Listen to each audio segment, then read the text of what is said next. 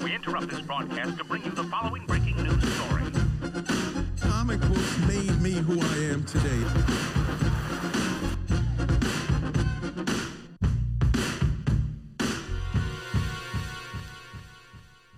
Tegneserier er fantastiske, og det er derfor, at vi er her i dag og optager podcast.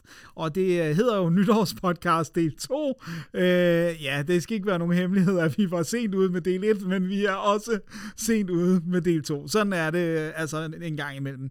Og jeg siger vi, fordi jeg sidder sammen med den fantastiske Mads Bloom, og jeg selv hedder Dennis Jakob Rosenfeldt, og vi er tosset med tegneserier.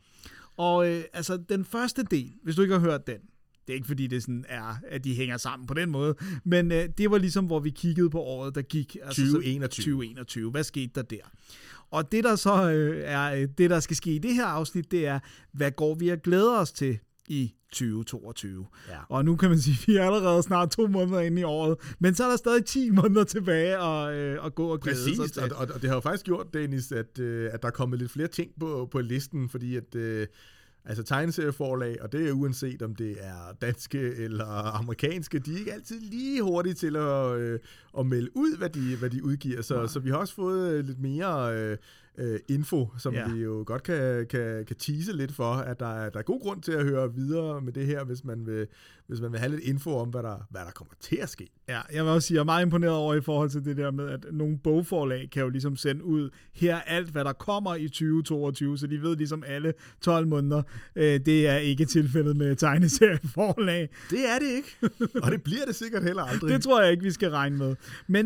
Men ikke desto mindre, så har vi jo faktisk fundet en del, vi glæder os til, og det er jo både tegneserier, det er begivenheder, det er også tegneseriebaseret film og tv-serier. Så det, vi tager ligesom hele området. Og vi kan jo sige, Dennis, også bare sådan for overskuelighedens skyld, at det vi kommer til at kigge på, det er jo sådan den indeværende andedam. Hvad glæder vi os til her? Mm. Og så kigger vi lidt ud og ser, hvad for nogle tegneserieudgivelser kommer der ude i det store udland. Og så zoomer vi lidt over også og prøver at komme lidt ind på nogle begivenheder, både herhjemme og uden for landets grænser. Og så er det jo så også, at vi går lidt ud over, hvad kan man sige, den ressortområde, vi har givet os selv. Og så kigger vi jo også lidt på både tv-serier og spillefilm, som har tegneseriemæssig relation. Ja, så vi skal ligesom have lidt af det hele. Man kan også sige, vi tosset med det hele. Vi tosset med det hele, og man kan også sige, det gør vores job lidt nemmere, fordi at tv- og filmselskaber er ikke lige så dårlige til at annoncere, hvad der for mig. Og det er måske også fordi, at rigtig mange af de der produktioner har været lukket ned på grund af corona, så det er jo helt utroligt, hvad der kommer i 2022. Ja. Hvor man kan sige, at det samme har ikke helt normaliseret sig på tegneserieområdet, som tilsyneladende stadigvæk er plaget af både papirmangel og logistik og transport udfordringer. Så det skal de også have, at de er nok mere udfordrede, end de plejer at være. Ja, det er de 100%, og der er simpelthen også det her med, at der er nogle andre sådan økonomiske kalkyler, der skal til. Jeg kender også flere grafikere, som selv ligesom står for også at skaffe papiret til deres opgaver og sådan noget. Og der er meget papir, der er doblet i pris. Altså, så det er en lidt vild tid lige i øjeblikket. Jeg tror ikke, tegneserierne er doblet i pris. Det håber jeg lagt mærke til. Men, ja, det tror jeg heller ikke, de kommer til. Men jeg tror ikke, vi skal blive overrasket over, hvis der kommer lidt højere priser på tegneserier, både fra USA og resten af Europa og Danmark, ikke? Jo. Så det må vi ligesom... Det må vi forberede os på. Det bliver et hårdt år for tegneseriepengepungen. Ja. Det kan vi forudsige. Det gør det. Det er helt sikkert og vist. Men skal vi egentlig ikke bare kaste os over det første, som er nogle danske udgivelser, som vi glæder os til? Ja. Og man kan sige, at vi kommer til at tale lidt overordnede termer her, meget, meget hen ad vejen, fordi at noget af det, jamen, og noget ved vi, men det må vi ikke sige. Så, vi kan også pege lidt på tendenser, som vi måske kan udpege. Og man kan jo sige, at altså, en af de ting, som der jo ligger vores hjerte meget nær, det er jo de danske superhelteudgivelser. Ja. Og her taler vi jo om, vi taler om Marvel-udgivelserne fra Fahrenheit og Far Out. Ja. Og de har jo også budt på nogle af, hvis man hører vores oversigt over 2021, så har de også stået for nogle af højdepunkterne. Ja. Især den måde, de har lanceret deres klassikere på, Daredevil-udgivelsen Born Again, som jo var absurd lækker. Ja, det var virkelig sådan en, hvor man, sådan, altså, man med rette kan sige, at der nærmest ikke er en amerikansk udgave, der er lige så lækker. Altså, at det, man lige så godt kan kaste over den danske, ikke? Jo, og det har vist også været en dyr udgivelse at producere, så jeg er lidt spændt på, om Fahrenheit kommer til at holde det samme niveau for deres altså klassikerudgivelser. Ja, jeg vil sige sådan, at man kan jo håbe, at hvis de piller ved noget, at det så måske er omslagets sådan tykkelse, eller måske også lidt ved papirtypen, men jeg håber, de holder fat i størrelsesformatet, for det var ret fedt, at den var sådan oversized. Jeg ville næsten synes, det var synd, hvis de gjorde det ved papirkvaliteten, for det var noget af det allerlækreste ved den her Born Again. Godt, men det kunne jeg godt forestille, hvor altså, en ting er et papomslag, noget andet er alle sider i en bog af noget meget dyre papir. Ja, men, det er rigtigt. Men altså, håbet er lysegrønt, Mads. Det er ligesom Hulk. Lad os få en Hulk-klassiker. Men det er jo noget af det, vi ser frem til i 2022, at sådan som vi kan forstå fra The Man Himself, Paul Mathiasen, så kommer de til at holde kadencen, og der er rigtig mange gode ting i vente. Altså, der kommer fortsættelser af flere af de serier, de har søsat. Ja. Og så kommer der flere nye serier til. Og der er i hvert fald, altså jeg har set oversætteren af Daredevil Born Again, Henrik List, flere steder på, så jeg antager det er offentligt, at han har flere steder har kommenteret, at Black Panther i Ta-Nehisi Coates udgave kommer i hans oversættelse også på et tidspunkt. Og det er et fedt run. Det er nemlig et mega fedt run. Ja. Og folk, der ikke kender meget til Black Panther, de vil klart få noget ud af det her. Det er et skide godt sted at hoppe på, faktisk. Og man kunne være meget sådan, Ta-Nehisi Coates var jo ikke fiktionsforfatter før. Han var jo politisk sådan, kommentator og sådan, faglitteratursmand. Men jeg synes altså, han skriver en god tegneserie. Ja. Jeg synes måske, man kan mærke det lidt i altså den første trade. Der skal han lige ind i det. Ja. Men den er aldrig dårlig. Nej, det synes jeg ikke. Jeg har ikke læst så meget hans Captain America til gengæld. Nej, det har jeg faktisk heller ikke. Det var vist også der, hvor det blev rodet ind i, at han lige pludselig skulle være nazist, eller være Hydra og sådan noget, ikke? Var det ikke Ta-Nehisi Coates run, eller var det før? Det kan godt være, det var runnet lige før, og så kom man ind og reparerede det. Det kan godt være. Men jeg har ikke læst det. Nej. Så det kunne man håbe kan komme også. Ja, lige præcis. Og det er jo også noget med, at de har jo opdaget, at de udsendte Secret Wars, som jo lidt er afslutningen på Hickmans Avengers, og også lidt hans Fantastic Four. Ja. Så der tror jeg nok, at ambitionen er, at vi skal have udfyldt hullet fra starten og til slutningen. Men jeg er nu personligt meget glad for, at vi... jeg synes godt, Secret Wars kan stå alene. Ja, og det er også, så har man en god fornemmelse af, hvad det er. Så hvis man ikke kan lide Secret Wars, så er der måske ikke så meget grund til at gå tilbage og samle det hele op. Men og det er jo lidt vores skyld, at tror jeg, der opstod det her hul, ikke? Fordi det var jo fordi, at Esad Ribic blev inviteret, ikke? Og så er det klart, at der ligesom skal komme nogle udgivelser med ham, når han besøger Danmark. Og der er de Secret Wars jo, og starten af Thor, det er jo bare der, hvor han er fedest. Ja, det er det. Det er så ret fedt. Så der er lidt at glæde sig på. Ja, og der bliver lidt snakket om, at der bliver skruet op for superhelteudgivelserne til næste år. Ja. Eller i år. Hvor vi er nu jo. Ja. Og om det betyder, at vi får endnu mere Marvel, det kan man håbe på. Eller hvad man kan også håbe på, at der bliver åbnet op for andre ting. For andre, ja. Det må vi... Igen, vi ved ikke noget endnu. Vi vil ønske... Jeg ønsker, at den anden side af den mønt, den ligesom også bliver dækket. Nå ja, så du mener, så de får udgivet en ordentlig image? Jesus Christ. Nej.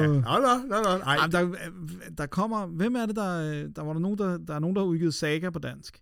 Ja. Men det er nærmest det eneste Image, der kommer på dansk. Ja, det var vist G-fløj, var det ikke? Jo, det tror jeg, det var. Yeah. Og jeg tror altså, at de er sådan nogenlunde med. Nu starter, ja, nu det kommer vi jo til, men Saga starter jo op igen. På amerikansk. På amerikansk, og så må vi håbe, vi også får det på dansk. Men du har jo ret, Dennis, at det ville jo være virkelig fedt, hvis der også kom noget Superman og Batman, og altså noget DC, fordi de har stået for fede udgivelser, og det ville jo være min helt store nørdedrøm, hvis vi kunne få metal og death metal på dansk. Ja. Det ville også være, tænker jeg, være en fest for en oversætter. Ja, det kunne være fedt. Og Mr. Miracle, ikke mindst. Ja, der er mange enkeltstående udgivelser, som man med fordel kunne udgive. Og forhåbentlig med den samme kærlighed, som Fahrenheit eller Farhus har gjort. Ja. Jeg må så sige, mit stille hjerte, altså det var jo en joke med Image, men jeg tænker faktisk også, at der er mange ting der, som man også med fordel kunne hente ned og på dansk. Altså, der er masser af Image-ting, jeg godt kan lide. Det var ikke sådan en fuldstændig afvejning, altså, fordi at alene Gideon Falls kunne være fed at se på dansk. Men det er også, jeg kan ikke finde ud af det der med, om Image i virkeligheden ikke laver så meget helt sådan rock-solid voksenudgivelser, at det er et publikum, der kan engelsk. Det er jo det, det er jo sådan kalkylen er, har alle købt det på engelsk, fordi de kan engelsk.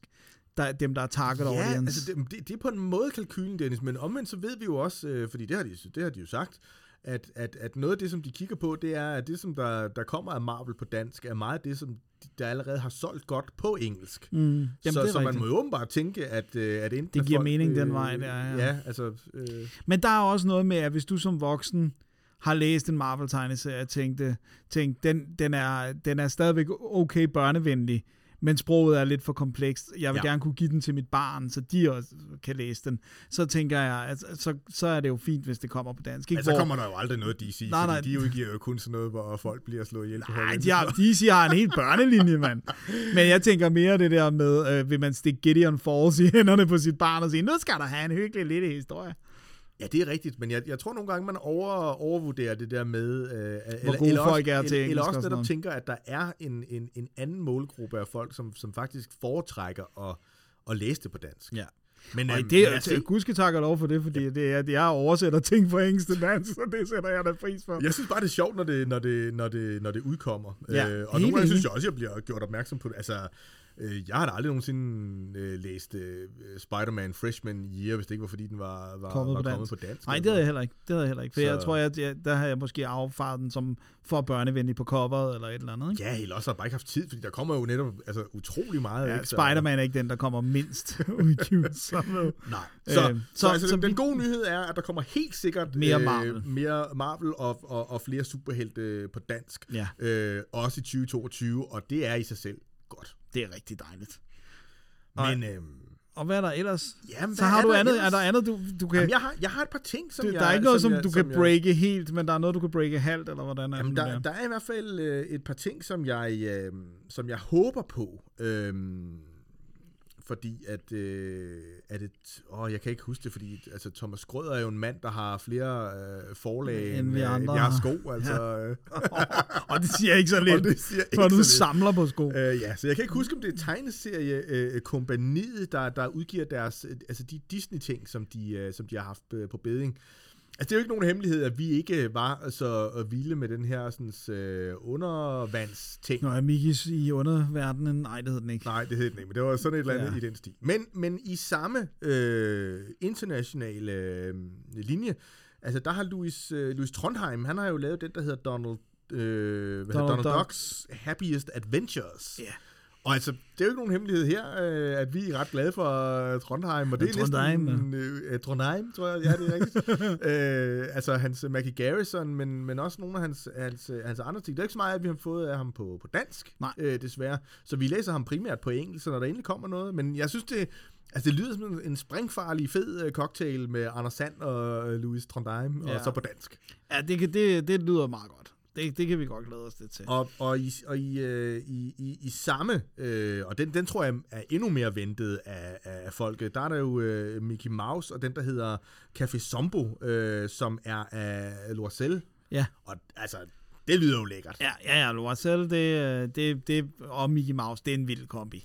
Og især hvis de tillader det her med at eksperimentere lidt og bryde nogle grænser og sådan noget, som jeg tit synes, det er, at at Disney-universet ikke er så interessant for mig, fordi at det forekommer meget statisk set udefra. Så jeg har godt kunne lide flere af de her udgivelser, hvor de går sådan lidt amok. Og det er jo ikke, fordi jeg synes, at de skal dekonstruere Anders Sand, eller gøre ham til en drikfældig seriemorder, eller noget som helst. Men noget, der sådan ligesom eksperimenterer lidt, og måske også er visuelt imponerende. Ja, jamen det er helt enig, også fordi det... Altså, ja, jeg synes måske, at, og jeg taler jo kun for mig selv, og nu kan det være, at jeg bliver stået ihjel, men jeg synes måske, at altså, Anders Sand-tingene er nogle af dem, jeg har sværest ved at se, både ramme det voksne publikum og børnepublikum. Og jeg ved godt, at der er en meget loyal gruppe af voksne, der læser alt, hvad der kommer af Anders Sand, men jeg føler ikke som voksenlæser, at der er så meget til mig. Altså, det er ikke ligesom et godt eventyr, hvor der både er noget til børnene, og hvor der er noget til de voksne. Jeg skal ligesom gå ned på barnets præmisser, for stadigvæk at synes godt om en Anders Sand-historie, hvor det sker jo ikke med en superheltehistorie. Der er masser, der er lavet til det voksne publikum, ikke? Så derfor, hvis der kommer noget med de her Disney-figurer, som er sådan lidt mere, i hvert fald også rettet mod et voksen publikum. Ja, og hvor det spræller lidt mere. Ja, så kunne det være interessant, for jeg kan jo, altså det er jo ikke sådan, at jeg kan jo godt lide Anders Sand og Mickey Mouse og Pluto og hvad det ellers måtte være. Ja. Men hvis jeg læser et almindeligt Anders Sand-blad, og nu ved jeg godt, Anders Sand-blad måske heller ikke den største garant for Anders Sand-kvalitet, men så er det sådan lidt, okay, det her, det er simpelthen for barnligt til mig. Det kan ikke fange mig. Altså. Nej.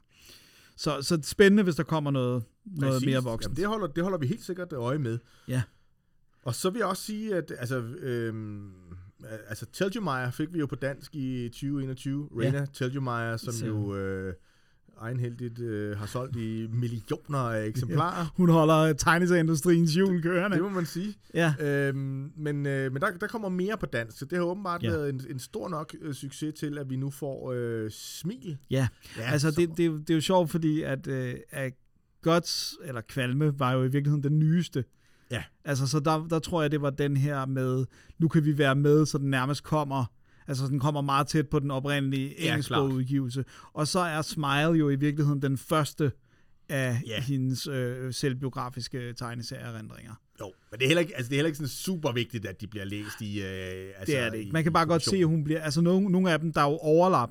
Altså, fordi i Smile handler jo om hendes... Det den her periode, hvor hun skal have bøjle på og sådan noget. Og hun har jo bøjle på i... nogle af de andre også, så der er jo sådan Continuity era! Ja. Ej, det er fordi, de foregår samtidig i virkeligheden, ikke? Og springer lidt frem. Men Smil er den næste, der er på vej, og det er ingen overraskelse for nogen, der følger os, at det er mig, der også har oversat den. Nej. Så jeg kan sige, at jeg glæder mig til, at den udkommer. Men du kunne også meget godt lide Kvalme. Jeg kunne virkelig, og jeg kunne lide den dengang den bare hed godt, så jeg sagt også. Altså, så vi er med. Altså, jeg synes ikke, vi kommer udenom, at Reina Telgemeier er jo en af de helt store, markante tegneserieskaber i tiden, der er lige nu. Ja, det er ingen tvivl om det. Så på den måde er det også kun på sin plads, at hun udkommer på dansk. Ja, og det er jo også, altså det, der har været sjovt med hele den Kvalme-ting, det er jo, at jeg har lige pludselig fået mails fra forældre, som ligesom har sagt, hvornår kommer der mere fra Reina Telgemeier, og det her med, endelig føler de, der er noget til den aldersgruppe, som samtidig reflekterer det, eller sådan afspejler det liv, som de lever. Så det er ikke bare, at det er rettet mod dem, men det handler om dem. Altså, det handler om de oplevelser, de har. Og det har været ret sjovt. Det er simpelthen så sjovt at få mails fra mødre, som er bare sådan, hvornår er der mere? Mit barn er endelig begyndt at læse, og sådan noget. Bare sådan lidt, det er måske ikke mig, du skal spørge. Så det må være sådan noget, der sker hele tiden for Rasmus Breinhøj og Sabine Lemire med Mia. Ja, jeg tror, at de bliver punket hele tiden. Fortjent. Ja, så, men så er det faktisk også, at vi bevæger os lidt over i den udenlandske andedam nu, og det er altså langt hen ad vejen, fordi at forlagene har været meget karrige med, hvad der kommer af regulære danske udgivelser. Der er der altid sådan lige lidt på vippen, kommer den der ikke. Så det er altså ikke fordi, at vi ikke forventer, at der er masser at glæde sig til af rent danske udgivelser. Vi kender dem bare ikke endnu. Nej. Men inden vi tager til udlandet, så skal vi jo lige have en lille snas og noget her. Det kommer her. Comic books made me who I am today. Det er så sandt, som det er sagt. Yeah. Jamen, så bevæger vi os jo til det store udland, og nogle af dem, som vi har på her, de er jo kommet et stykke, fordi nu er vi jo altså kommet ind i næsten marts. Ej, midt i februar. Ja, vi optager midt februar, ikke? Ja. Så februar og jeg må indrømme, at den her, min første What's It? Ja. Af Gideon Kendall fra et forlag, jeg ikke er sådan super bekendt med, der hedder et eller andet Virus Heavy Metal. Så det lyder jo allerede godt. Ja. Altså, det kunne ikke være mere oplagt. Det var jo faktisk en tegneserie, som jeg startede med at læse i 2021. Og som kommer som trade nu. Ja. Men flere af de første hæfter var udkommet altså digitalt. Ja. Men så var han ligesom holdt op med at udgive dem digitalt, og så vi udgive den samlet, hvilket var lidt irriterende. Ja. Men altså, jeg synes, det her muligvis, måske, jeg er ikke helt sikker, måske er det den klammeste tegneserie, som vi også har. Det er sådan en, altså en alien-race, som ligner lidt sådan en krydsning af... Ja, hvordan kan jeg beskrive det bedst? En krydsning af en bagdel, og så ham der Mike Wazowski fra Monsters med det ene øje, som slaver væk i en tilværelse af kedeligt arbejde. Det lyder jo ikke så meget anderledes end virkeligheden. Nej. Men så har de sådan noget eskapisme, hvor de...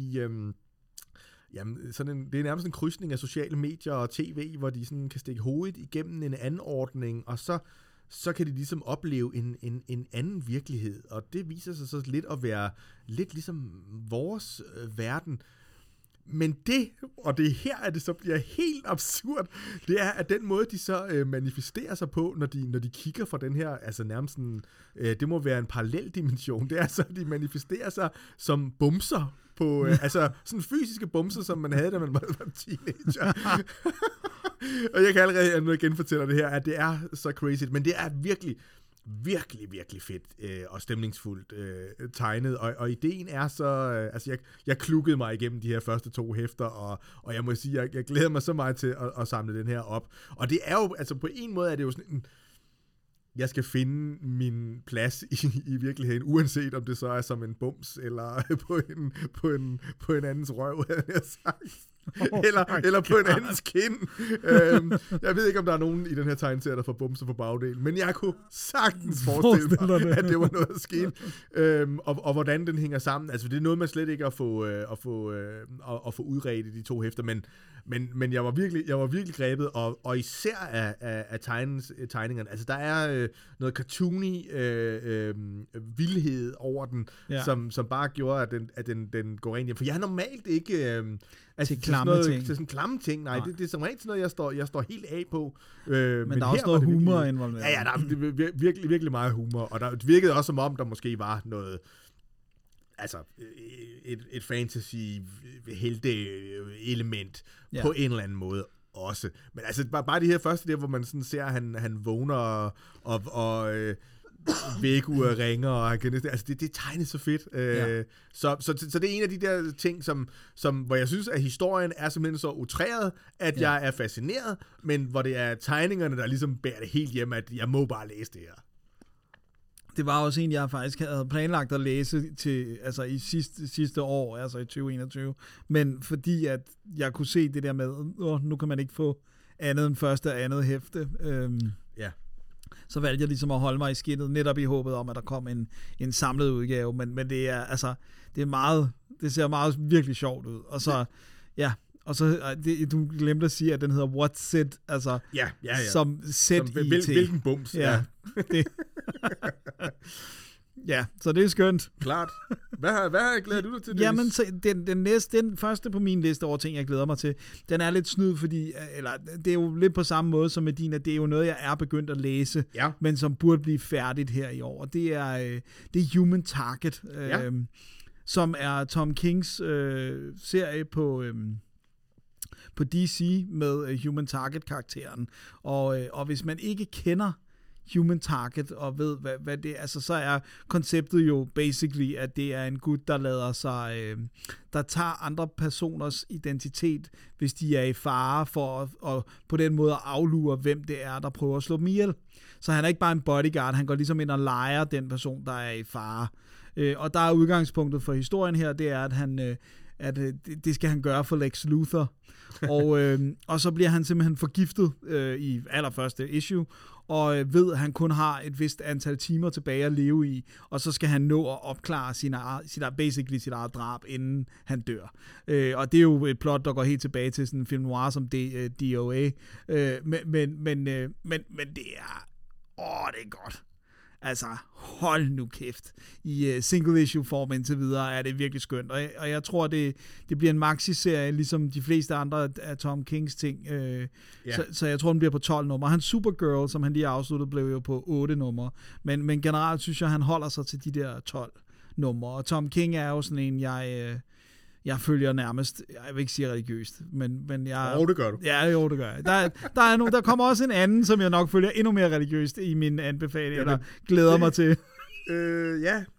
Og du ved godt, hvem det er, fordi du kan også godt lide vedkommende, men du skjuler det lidt bedre end mig. Nå, okay. Jeg kan jo også godt lide Tom King. Jeg synes bare, at hans 2021 var lidt mere ujævnt for mig, end... Ja, så meget lavede han jo heller ikke. Jo, Strange Adventures, den kunne jeg bedre lide end dig. Ja. Absolut. Og så Rorschach. Rorschach, ja. Men den kunne vi jo begge to rigtig godt lide. Ja, lige præcis. Og så startede, men det er også det der med, hvor meget den mand skriver. Ja. Altså, han skal så i det mindste ikke tegne det selv, som en vis anden herre, der kommer lige om lidt. Nej, det er også en udfordring, det må man sige. Ja, fordi du har jo din næste, ikke? Jo. Eller hvad? Jo, jamen det er det. Altså, og det var også en, jeg nåede lige at opdage. The Many Deaths of Layla V, som muligvis ikke siger nogen folk så meget, men vi opdagede ham jo, fordi at den er lavet af Ram V, som jo var virkelig involveret i DC's Future State. Ja. Og jo også er blevet det, man på moderne dansk kalder hot shit, ikke? På forfatterdelen, ikke? Det kan man vel ikke... det var også ham, der har lavet den der jazz-horror-tegneserie, jeg anbefalede sidste sommer. Præcis. Og han har så lavet den her, og jeg må sige, at altså for det første så, hvis man prøver at google The Many Deaths of Layla V, så vil man også kunne se, at tegningerne er jo altså bare absurd lækre. Ja. Men settingen er jo også bare...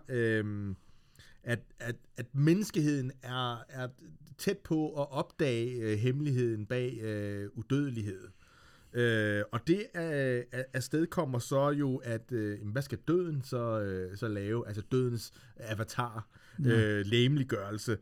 Og det, som vedkommende gør, er jo så simpelthen, som man jo gør, tage ned på jorden og så leve et dødeligt liv. Og det er jo altid en god setting, fordi det er jo der, præcis, hvor man så benytter historien til at fortælle, at jo, der er rigtig mange problemer ved at være menneske, men der er også rigtig mange gode ting. Ja. Og samtidig bliver det også sådan lidt sovset ind i, kan jeg forstå senere igen, for jeg har ikke noget at læse så meget af den her serie her, men så bliver det også sådan lidt, at Layla V her måske har en mulighed for at påvirke det her med, om udødeligheden rent faktisk bliver opfundet eller ej. Og at det giver nogle etiske og moralske udfordringer. Men den ser simpelthen bare så fedt tegnet ud, og den blev jo altså ekstremt kritikerrost over hele linjen. Jeg ville bare først læse den, når den kom samlet. Ja, men du var gået snedet lidt. Ja, man kunne ikke, for jeg overvejede jo netop at tage den med der i 2021, fordi den blev så hypet, men jeg synes ikke rigtigt. Jeg synes, at... Man skal læse en historie færdig, før man kan anbefale den fuldt. Ja. Man kan godt glæde sig til noget, man ikke har læst, men jeg synes, det er svært at anbefale noget, jeg ikke har læst. Også fordi nogle gange så kan der ske noget frygteligt i slutningen, og så står man jo der og ligner en tosse, hvis man har sagt det. Så min, det er næste, det er, den ved jeg simpelthen ikke så meget om. Nej. Det er en Jeff Lemire-ting, The Bone Orchard Mythos. Ja. Og det, altså det eneste, det bliver beskrevet som, det er, at det i hvert fald er muligheden for, at det er et helt univers, horror-univers, som Jeff Lemire ligesom sætter i søen. Ja.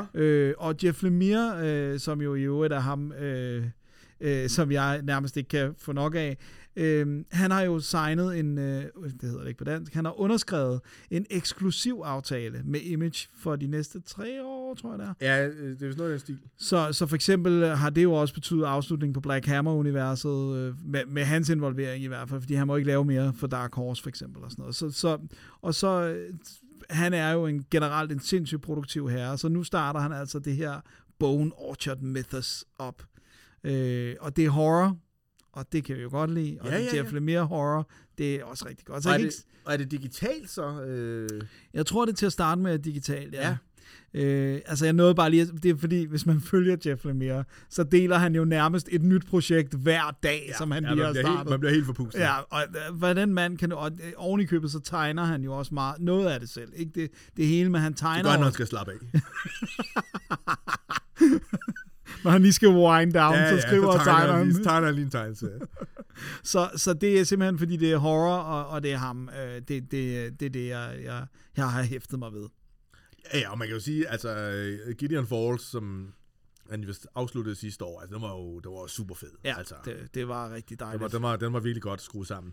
Jamen altså, når vi nu er i, lad os hylde Jeff Lemire-mode, så kan vi vildt godt få det overstået, fordi min næste er faktisk også en Jeff Lemire-ting. Yes. Men der må jeg sige, at der er Jeff Lemire kun 50% af min tiltrækningskraft. Ja.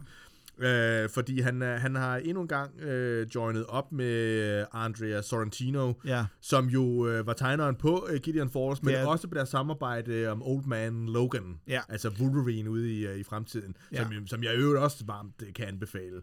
Primært på grund af de to. Og igen, altså Gideon Falls får også vores varmeste anbefalinger. Helt sikkert, ikke? Jo.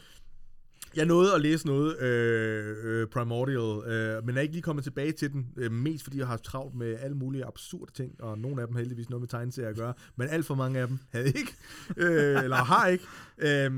Men Primordial, altså den har jo et sindssygt setup. Altså i 1957, der sender russerne jo, Sovjetunionen, som bekendt, stakkels Laika-hunden ud i rummet til en frygtelig skæbne.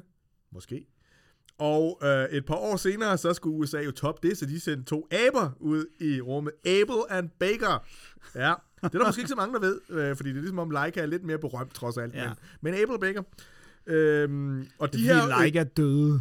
Altså. Jamen, det tror jeg, det gjorde de her aber også. Nå, okay. I virkeligheden, Dennis, måske. Fordi det, som der er i den her tegneserie, det er, at nej, det gjorde ej. De blev taget ude i rummet af nogen, og nu kommer de tilbage, Dennis. Men der er de sket noget med dem. Ja, men det er det, der er hele setup'et, og det er jo altså i den der sådan lidt crazy ånd, som The Manhattan Project, hvor der er, jeg ved ikke, hvor mange Albert Einsteins, og ingen af dem var rigtig gode, og alt det her. Altså, det er jo sådan noget kontrafaktisk historiefortælling, krydret med sådan noget crazy science fiction, det plejer bare tit, synes jeg, at blive rigtig godt. Og jeg er sikker på, at i Jeff Lemires og Andrea Sorrentinos hænder og hjerner, der bliver det fedt. Ja. Så det glæder jeg mig til at læse færdigt. Det bliver godt. Ja. Og det næste, jeg glæder mig til, den vil jeg næsten ikke sige så meget om, fordi at, det er simpelthen bare, at Astro City vender tilbage på Image. Så det er også en del af hele Images 30-års jubilæumsting, som vi også kommer til at snakke sikkert lidt mere i dybden om. Ja. Men Astro City, altså Kurt Busieks Astro City, er jo fantastisk. Mm. Det er jo en af de her eminente bud på at ryste superhelteposen tilstrækkeligt til at gøre det spændende på nye måder. Ligesom også for eksempel Black Hammer. Ja, samtidig med, at det har en ekstremt nostalgisk ånd også, ikke? Altså det er som om, at meget af den her uskyld alligevel også kommer tilbage, samtidig med, at det på en måde også er samtidig er en dekonstruktion. Ja. Det jeg synes, der er, altså, det er den top charmerende cocktail, ikke? Jo, og det er jo heller ikke, det er jo ikke sådan en The Boys, der hader superheltekonceptet. Det er mere bare sådan en... Altså tegneserien gør. TV-serien er det lidt bedre, synes jeg. Det er rigtigt. Men Garth Ennis gør jo et stort nummer ud af at sige, hvor meget han hader superhelte, ikke? Ja. Men hvor Astro City, den er jo gennemsyret af kærlighed til superhelte. Præcis. Men er samtidig også sådan et, altså, Den føles på mange måder, som om den er lavet i 30'erne, 40'erne, måske 50'erne, bare meget bedre. Og du har jo ret i, at den altså gennemsyret af kærlighed til superhelt, men den er jo også gennemsyret af alle de her genre-tegneserier, ikke? Altså, der er en bydel, hvor det er mere af horror. Ja, og alle de her sådan... på kryds og tværs, ikke? Og den fortæller nogle fabelagtige kærlighedshistorier, og den har det der altså ekstra gear i stort set alle historierne, hvor det handler om noget mere end bare det her nostalgiske. Og det er jo det, der gør, at serien, tror jeg, vi begge to vil karakterisere som værende decideret mesterlig. Ja. Og den er jo et kærlighedsprojekt, både fra forsideskaberen Alex Ross, ikke? Og Brent Anderson, der tegner, og Kurt Busiek, der skriver, ikke? Altså, det er klart, at de har det absurd sjovt ved at lave det her, men også, at det er et vigtigt projekt for dem. Ja. Og det er også derfor, den kommer så sporadisk, og det har været meget frustrerende igennem årene, og den har jo skiftet forlag masser af gange. Ja, det er virkelig frustrerende, for det gør jo også, at det bliver svært at lave de der større samlinger, som man ligesom kan sige nu, altså fordi det er sådan, så skal det være 2 forlag. Og hvis man har hylde-OCD, så er det en af de værste serier. Fordi så skifter det efter, der står et andet forlag på ryggen, og et lidt andet format. Ja, puha. Men indholdet er mesterligt, så vi tilgiver det. Ja. Jeg skulle lige til at spørge dig, om du kender nogen, der har hylde-OCD. Du kender da også nogen. Jeg kender stort set ikke nogen andre end mig, og måske lidt, jeg ved ikke med dig, der ikke har hylde-OCD i en eller anden grad. Altså. Ja. Så, men jeg glæder mig til endelig at kunne få noget nyt Astro City. Ja. Det bliver godt. Verden glæder sig til det, Dennis. Ja, det tror jeg også. I hvert fald vores hjørne af den. Det er klart. Altså, jamen, og nu snakkede vi jo før om noget, ønske om DC på dansk. Og noget af det, man måske kunne håbe, de kunne starte med, det er jo, at der faktisk kommer en ny Batman-serie, The Knight, af Chip Zdarsky. Og det er jo bare, altså, Chip Zdarsky har jo for ikke så alt for længe siden haft et fantastisk run på Daredevil. Ja.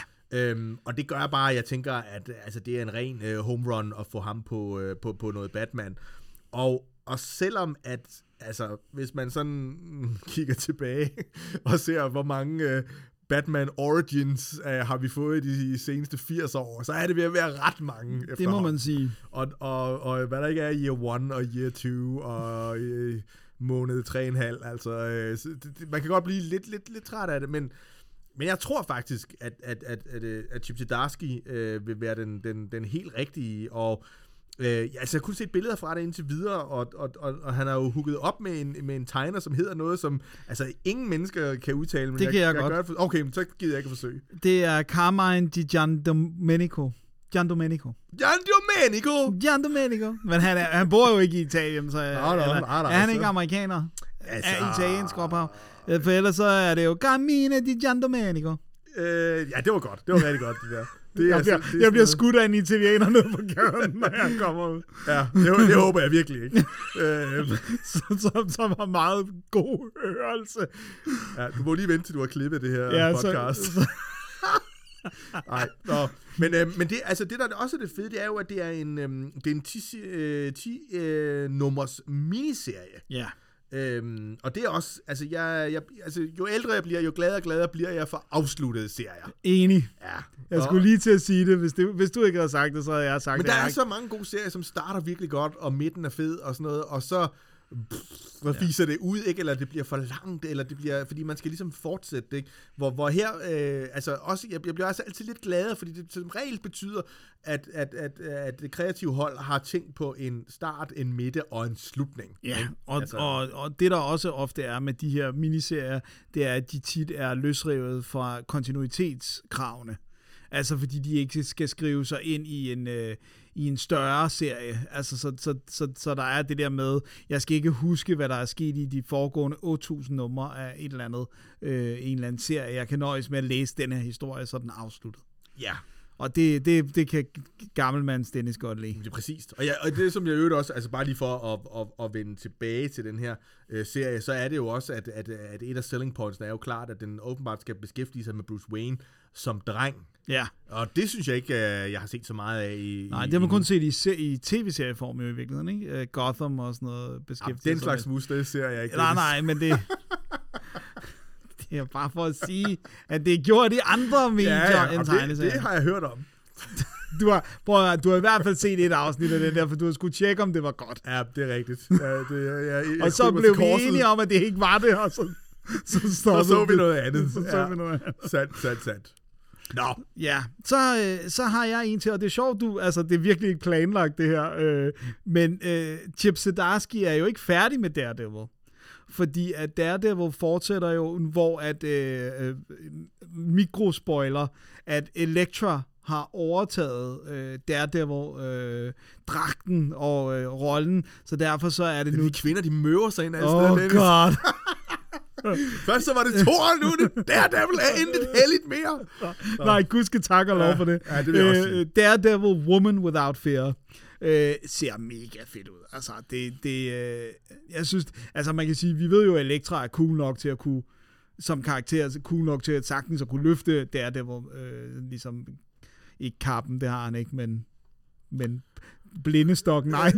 Ja, billedklappen, er det ikke, hvad det hedder på dansk. Ja, og den røde dragt og sådan noget, og jeg synes, designet er vildt cool, og Chip Zdarsky kan jeg rigtig godt lide som forfatter, så jeg er sikker på, at det nok skal blive et fedt nummer, eller et fedt run på Daredevil. Jamen altså, jeg vil sige, at jeg deler din begejstring for Chip Zdarsky. Altså, jeg må til gengæld sige, at min fascination og sådan omkring gamle characters, som går ind og overtager andre gamle characters levnede.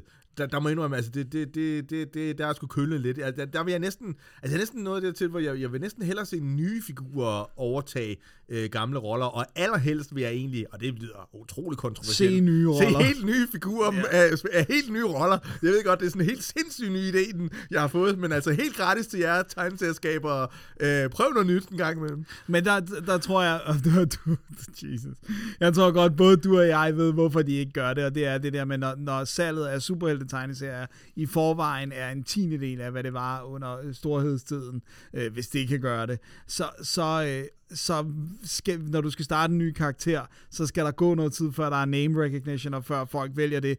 Det er der ikke tålmodighed til. Altså, hvor sådan, så kan der stadig stå Daredevil på bladet, og så er det jo... Altså, men jeg tænker bare, at Chip Zdarsky også har en mening med galskaben, og det ikke bare er, at nu er det bare en kvinde. Jeg tror, der er mere i det end det. Ja. Så jeg tror på ham, og det kan være, at han prover mig wrong, men så må vi jo tage den derfra. Klart. Altså, og så er den næste, det er selvfølgelig noget, jeg på en måde glæder sig til, men det er også en lidt en berigtigelse i forhold til, hvad vi sagde sidst. Ja. Fordi vi nåede jo lige at være ekstremt skeptiske over det der. Altså, hvad sker der med det der Substack? Og de har snakket om det i årevis. Der er ingen, der bruger det, og der er ikke noget, der sker. Og så skal jeg da love for, at boom! Nu er det jo nærmest varmere og bedre end pomfritter. Altså. Ja, men det er sjovt, fordi hvis det er den effekt, det har, hvis vi affejer noget, så skal vi bare begynde at sige, der er jo ingen, der læser superhelte-tegneserier mere. På dansk. Boom, så er det eksploderende. Ja, fordi det skal jeg lige love for, at fordi sidste gang, der snakkede vi om, der kunne vi jo godt sige nogle af de skabere, som havde sagt, de ville lave noget på Substack, men som ikke var blevet til noget. Ja. Det, der så er sket i mellemtiden, det er, det hele er blevet til noget.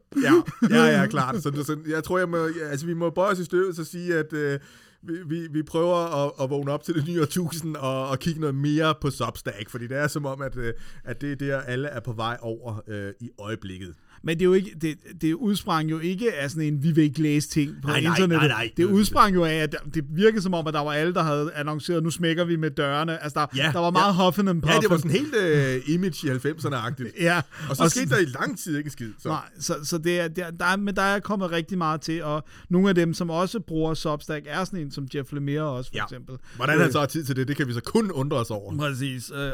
Og Brian Michael Bendis, og der er flere andre, altså... store, som ligesom nu er hoppet på Substack. Så det bliver altså en ting her. Hvis Thanos skal ud og finde tidsstenen igen på et tidspunkt, så er vi at kigge hjemme hos Jeff Lemire.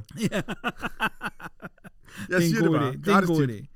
Så Substack er sådan lidt, vi er spændte, og vi må se, hvad det bliver til. Ja. Så har jeg taget Monkey Prince med. Ja. Og du ser meget undrende ud. Nej, jeg skulle lige... Du ved ikke, hvad det er, eller... Nej, jeg kunne komme med alle mulige politisk ukorrekte gæt, men det tror jeg, jeg vil afholde mig fra. Det er jo, DC havde et push af sådan noget, hvor de prøvede at simpelthen at introducere mere asiatisk kultur i deres tegneserieunivers. Og det har så ført til Monkey Prince, som jo er sådan lidt abekongen. Year One. Ja. Der har i hvert fald ført til en Monkey Prince-serie, som ser virkelig fed ud. For jeg kan faktisk ret godt lide sådan noget kinesisk mytologi, og hele sådan deres bud på, hvad fantasy er. Og klart. Altså. Så det ser ret lovende ud. Det er jo en miniserie. Og eftersom det bedste, vi har set med Abekongen, det var jo den her serie fra 80'erne. Ja, og den var delt med god. Det var den også. Jeg tror måske også, at vi husker den lidt bedre, end muligvis den var. Men det var en af dem der, hvor der var speak indover. Ja. Det var meget moderne. Det var virkelig fedt. Det var altid efterårsbio. Og det var ligegyldigt, om det var kinesisk, eller det var svensk. Det var bare sådan, nej, det, vi snakker ind over. Ja. Men den ser både flot ud og interessant, og jeg, altså, uden at ville smide mig selv i en eller anden kasse, så synes jeg, at det er interessant, når der kommer noget nyt til, og når der kommer noget mere diversitet i superhelteuniverserne. Det klart, kan jeg kun glædes. Og man kan sige, at altså, det der med at få åbnet op for nogen nye mytologiske universer, altså det kan aldrig være en dårlig ting, fordi vi har jo... Vi har fortalt så mange historier med udgangspunkt i de græske, romerske myter og så videre, ikke? Og den også i den kristne og i nogen udstrækning jødiske tradition, ja, og så få åbnet op for hvad ved jeg, asiatisk, afrikansk, det kunne være russisk, det kunne være hvad som helst. Altså det er også helt åben for, klart. Og det er også fordi de har ikke de samme berettermodeller, som vi har, og strukturer, så det er faktisk også en mulighed for at blive overrasket af sin tegneserie igen. Ja, noget nyt. Og jeg synes, den så vildt flot ud. De billeder, der ligger på DC's hjemmeside. Jamen, den vil jeg også tjekke ud. Ja, så igen, en miniserie, så hvis alt går vel, så er det en skidegod afsluttet historie, ikke? Jo. Så ved jeg, der er noget, du har gået og glædet dig til. Jamen, jeg ved ikke rigtigt, om jeg har gået og glædet mig, men jeg har også gået og frygtet det lidt, og nu sagde jeg jo før, at jeg gerne ville, hvis jeg endelig skulle se noget, så ville jeg helst se nye karakterer, der overtog gamle. Og det her, det må så være ekstrem hybris, og måske bliver det værste eksempel på be careful what you wish for, you just might get it. Fordi der kommer jo en ny Iron Fist. Ja. Yeah. Og jeg må sige, altså jeg har altid elsket Iron Fist. Ja. Yeah. Fordi og det er, jeg du er en martial arts fan, ikke? Det er jeg bare. Ja. Og han, jeg synes, altså, jeg synes faktisk i mine tidlige år synes jeg faktisk han var endnu federe end Shang-Chi. Fordi han havde den der fede uniform og tatoveringen på brystet og bandana og kunlun og så også han jo faktisk havde de der altså superkræfter, ikke? Han fik magiske kræfter. Ja, lige præcis. Men og han var jo Danny Rand, og på en måde kan man jo godt se, at lidt ligesom Shang-Chi, så er der den der udfordring med, at det er en vesterlænding, som ligesom kommer, og så bliver den udvalgte, og så fikser alting. Fikser det hele, ikke? Ja, men altså, han... Der er noget white savior der. Ja, og jeg tror ikke, man har tænkt det sådan dengang og sådan noget, men det jeg kan sagtens se, det er en udfordring. Ja. Jeg har dog altid virkelig elsket Danny Rand-historien. Ja, det er jo også jeg tror heller ikke, jeg tror mere, der opstod et problem, da Roy Thomas bare var sådan, alle kan rende mig i røven, og var sådan lidt en spade, da der ligesom blev sagt, kunne det ikke være meget fedt, hvis det var en asiatisk figur? Men, ikke? Så var han bare sådan... Ja, præcis. Og så tror jeg også, at en af grundene til, at jeg er lidt nervøs og sådan noget, det er fordi, at altså i nyere tid, der synes jeg faktisk, at Fraction, Brubaker og David Arhar, og i virkeligheden burde jeg nok nævne David Arhar først, altså deres run på figuren, har jeg svært ved at se, hvordan man... Altså, det kunne næsten have været slutningen på Iron Fist-legend. Det er den perfekte Iron Fist-tegneserie. Jeg ved også godt, hvorfor du er lidt nervøs. Det er fordi, der er en tv-serie, der ikke var særlig vellykket. Ja. Nå, den der tv-serie, hvor de hyrede en, der overhovedet ikke kunne kampsport, og vedkommende ikke fik lov til at træne, så skulle han spille en, der var 1000 gange vildere end Bruce Lee. Jamen, hvad kan gå galt? Og som oven i købet virkelig føltes som en dårlig soap opera oven i det. Ja. Det var muligvis den tv-serie, jeg glæder mig mest til, og som jeg stadigvæk, det er stadigvæk et spot. Vi bliver nødt til at holde pause podcast nu, mens jeg ligger mig i fosterstilling og suger på min tommelfinger. Tak, Dennis, fordi du bragte smerten op. men i hvert fald. Du glæder dig. Jamen, jeg kommer i hvert fald til at tjekke ud. Jeg kommer til at følge med i det her, ikke? Altså dels så er der jo en ny figur, som eller hvad hedder en ny person, som overtager rollen som Iron Fist. Ja. Men der er åbenbart også stadigvæk en sidehistorie, der kører med Danny Rand, som har mistet sine kræfter. Og det kan jo altid... Det var en spændende... Da vi så Thor blive udsat for samme behandling. Ja. Ja, så på den måde, så tror jeg egentlig, at det sammenspil, det kan blive okay. Ja, så det tror jeg også. Jeg vil ikke sige, at jeg er 100% begejstret, men jeg er så nysgerrig, at jeg er nødt til at følge med. Ja, sådan. Det er en god start. Det er et godt sted udgangspunkt. Jeg har taget, apropos ting, der ikke er nye, på den måde, så har jeg taget med, som jeg glæder mig til, Batman Superman World's Finest, som nu bliver skrevet, kommer til at være skrevet af Mark Waid. Ja. Og det må jeg sige, egentlig så synes jeg godt, at Batman Superman kan være sådan lidt træls. Nogle gange har der været nogle rigtig fede historier, ja. men det er sådan nogle gange, det er svært ved at skrive en rigtig god Batman Superman historie, det er at have lige meget at lave til dem begge to. At finde en balance, så det ikke bliver en Superman historie, hvor Batman er gæststar og ikke bliver eller omvendt. Ikke? Jo. Især i de nye universer, altså jeg synes det virker som om, at når man læser mange af de historier fra 80'erne og længere tilbage. Altså, så var det lidt nemmere med den der balance, men det er som om, at det blev også fordi, sværere. At Superman ikke var så uovervindelig. Ja. Altså, så der var sådan lidt mere, de kunne godt bruge hinandens hjælp. Ikke? Ja, og man accepterede også, hvad kan man sige, mere usandsynligt fjollede historier tidligere. Det gjorde man også. Ja. Men hvilken Superman er det? Jamen altså, det er Clark Kent. Det er Clark Kent, det er ikke Jonathan Kent. Nej, søn. Det er det ikke. Det ligner, at det ligesom træder uden for det, der foregår der. Fordi det var jo ellers noget af det fede ved Future State, hvor jeg ikke har fulgt så meget med siden, men netop hele den her dynamik mellem den nye Batman og Superman. Ja, ikke? Absolut. Men det, altså, jeg har jo kun set den forside, så det kan godt være, altså, fordi Jonathan Kent ligner jo rigtig meget Clark Kent. Ja, ja, det er så et andet problem. Og man har en maske på, så bliver det lidt svært. Men det ligner mere faktisk en throwback-historie.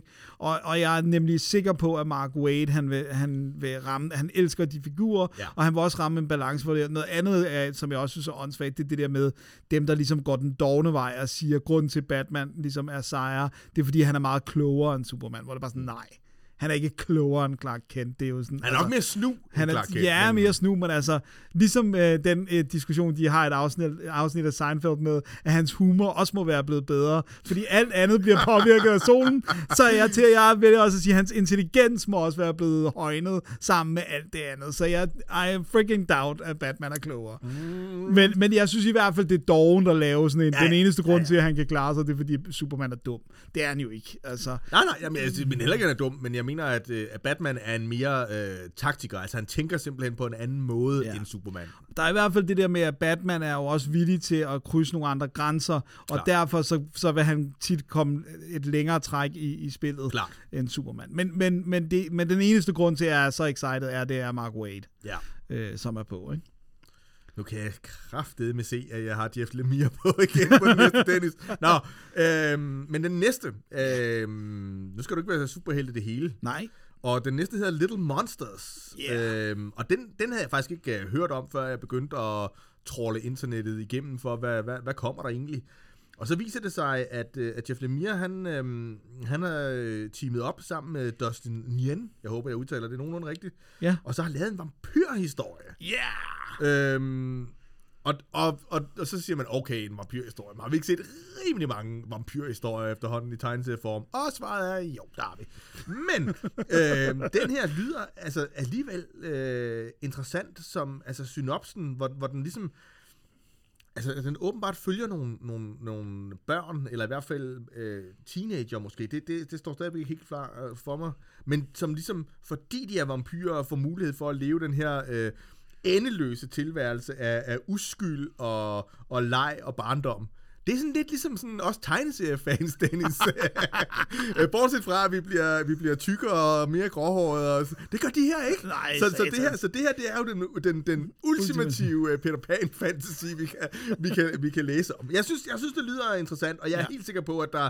Altså, det kan godt være, at det er kids, som lever et endeløst liv af uskyld og leg og barndom. Men må ikke, der ligger en slange og lurer i paradis, fordi man må betale en pris for sådan noget her i uendelighed. Ja, det var faktisk også noget af det, jeg synes, der fungerede ret fedt i Anne Rice's Interview with the Vampire, hvor den unge pige, nu kan jeg ikke huske, hvad karakteren hedder, men hende, der bliver spillet af Kirsten Dunst i filmen, altså jo også bliver mere og mere indebrændt over, at hun bliver ved med at ligne en lille pige. Ja. Altså det der med, at hendes udvikling bliver stoppet der, så hun bliver aldrig ældre, hun kommer aldrig til at ligne andet end en 10-årig eller 8-årig. Ja, og så samtidig også, det viser sig jo også med hende, at hun var jo ikke så uskyldig heller. Præcis. Vel, altså så hun er også korrumperet mere og mere, og det er jo sjovt nok, altså det er jo også den fortælling, vi ser i Black Hammer, hvor karakteren også er fanget til evig tid i en 10-årigs krop, ikke? Ja, det er sjældent en god ting, tænker jeg. Nej. Men den lyder ret lovende, Little Monsters der. Det synes jeg bestemt også. Ja. Så har jeg taget en med, der hedder Squire. Jeg ved ikke, om du har hørt om den. Altså Sarah Al-Faqih, jeg tror det, som man udtaler det. Eller så er en ung muslimsk bosat i USA, tegner og forfatter. Og hun har simpelthen lavet en fantasy, som på en eller anden måde også tager udgangspunkt i konflikterne i Mellemøsten. Så det er sådan en analogi med en ung kvinde i sådan et fantasy-univers med drager og alt muligt. Ja. Hun tegner virkelig fedt. Og så en fantasy-fortælling, som forhåbentligvis balancerer på en knivsæg i forhold til det her politiske. Det synes jeg lyder ret spændende. Jeg har ikke kunnet se andet end de skitser. Hun er ret sjov at følge på Twitter, hvor hun lægger tegninger og skitser op og sådan noget. Og der har jeg bare kunne følge den i hele processen og sige, okay, det ser fedt ud. Men hvad den mere konkret handler om, andet end en ung pige, det kan jeg ikke sige noget om endnu. Men det ser virkelig fedt ud. Så Squire... Jamen, det skal vi helt klart holde øje med.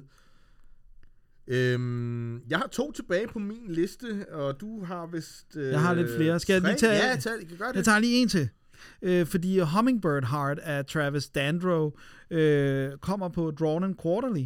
Ja. Og det er sådan en teenager-fortælling, hvor hovedpersonen i starten af historien, der har hans far lige begået selvmord. Og hans far var narkoman.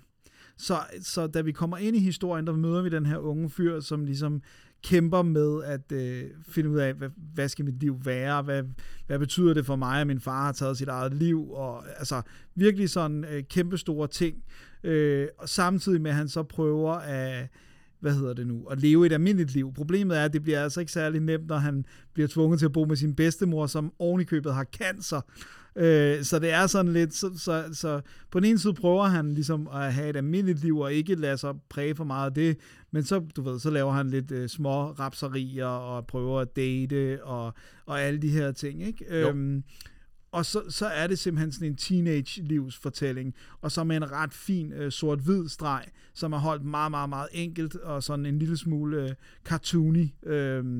Så jeg har ikke læst noget andet af Travis Dandrow, så jeg har ikke noget andet forhold til ham, end at jeg synes, den her ser virkelig lovende ud. Og den er sådan den må vi gå ud fra, er sådan i graphic novel-segmentet. Ja, den hedder decideret A Memoir. Så det må være selvbiografisk. Ja, klart. Og igen, jeg synes, stregen virker som om, at den har et fedt sådan modspil til den meget alvorlige historie, der bliver fortalt. Og så synes jeg, Hummingbird Heart er en virkelig fed titel. Klart. Så, nå, fedt også. Altså, er dine 3 sidste, er det sådan noget, hvor du som siger, er sådan over i graphic novel? Ja, skal jeg lige tage den? Nej, jeg synes, så lad os twiste lidt med dem. Jeg synes nemlig, det var sværere i år, synes jeg, end sidste år, og sådan ligesom se, hvad er der egentlig blevet...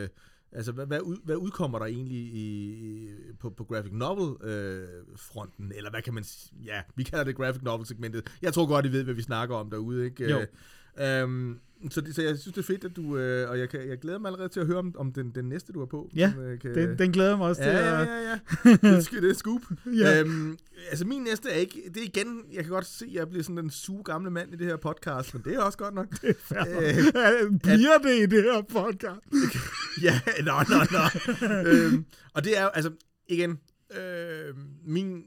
Hvad kan man sige... sådan helt store anker i tegneserieverdenen har altid været X-Men. Det er altid dem, det er dem, jeg startede med, sådan rigtigt, og det er dem, jeg altid vender tilbage til. Ja. Og jeg har haft kæmpe fornøjelse af den her, og jeg nægter at kalde den Hoxpox, fordi jeg er 12 år gammel, men House of X, Powers of X af Jonathan Hickman, som jo har lavet den her, og man ævler altid om den her nye status quo i Marvel-universet, men han har virkelig lavet mange ting om, og også sat en masse ting op omkring, hvordan kunne man forestille sig, at X-Mens fremtid blev, og i, jeg ved ikke, 99 ud af 100 timelines, eller er det nærmest 999 ud af 1000, altså der går det grueligt galt til sidst.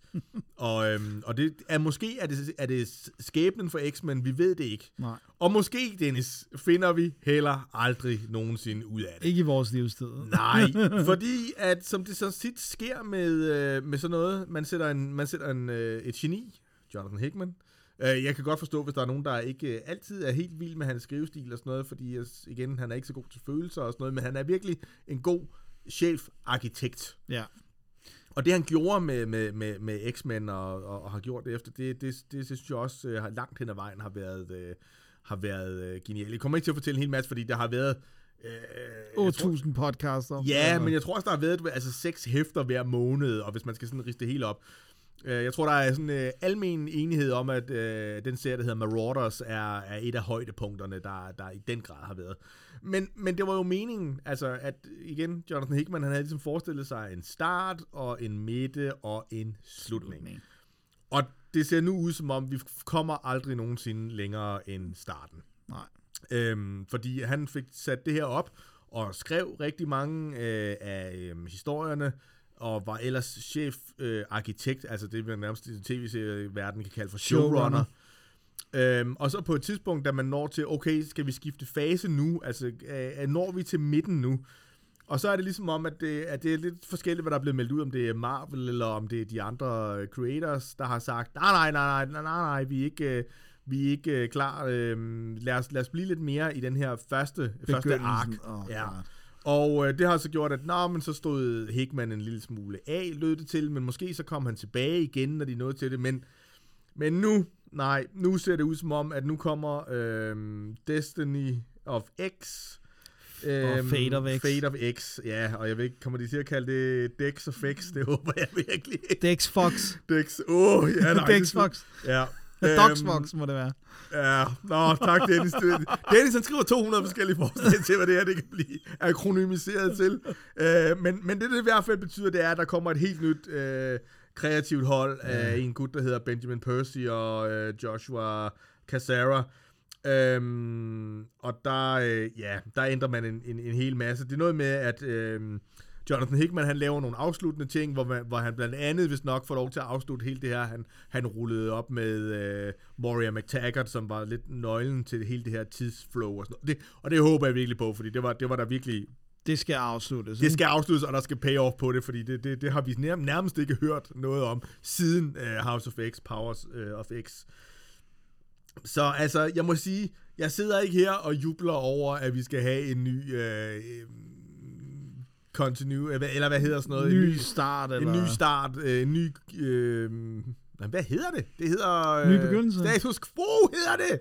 Ligesom det der frygtelige band. Nå nej, det må jeg ikke sige. Det må du da gerne. Som man altid ævler om i X-Men-universet, fordi det er der virkelig ikke brug for, og jeg synes simpelthen, at det er en eklatant måde at tabe bolden på, i forhold til, at man tilsyneladende havde noget genialt fra en genial tegneserieskaber, man så alligevel ikke følger til dørs. Det kan jo selvfølgelig være, at det også er Hickman, der har mistet interessen, og der er jo alle mulige ting, som vi ikke får at vide, men faktum er, at det er, vi havde ikke brug for en ny begyndelse nu.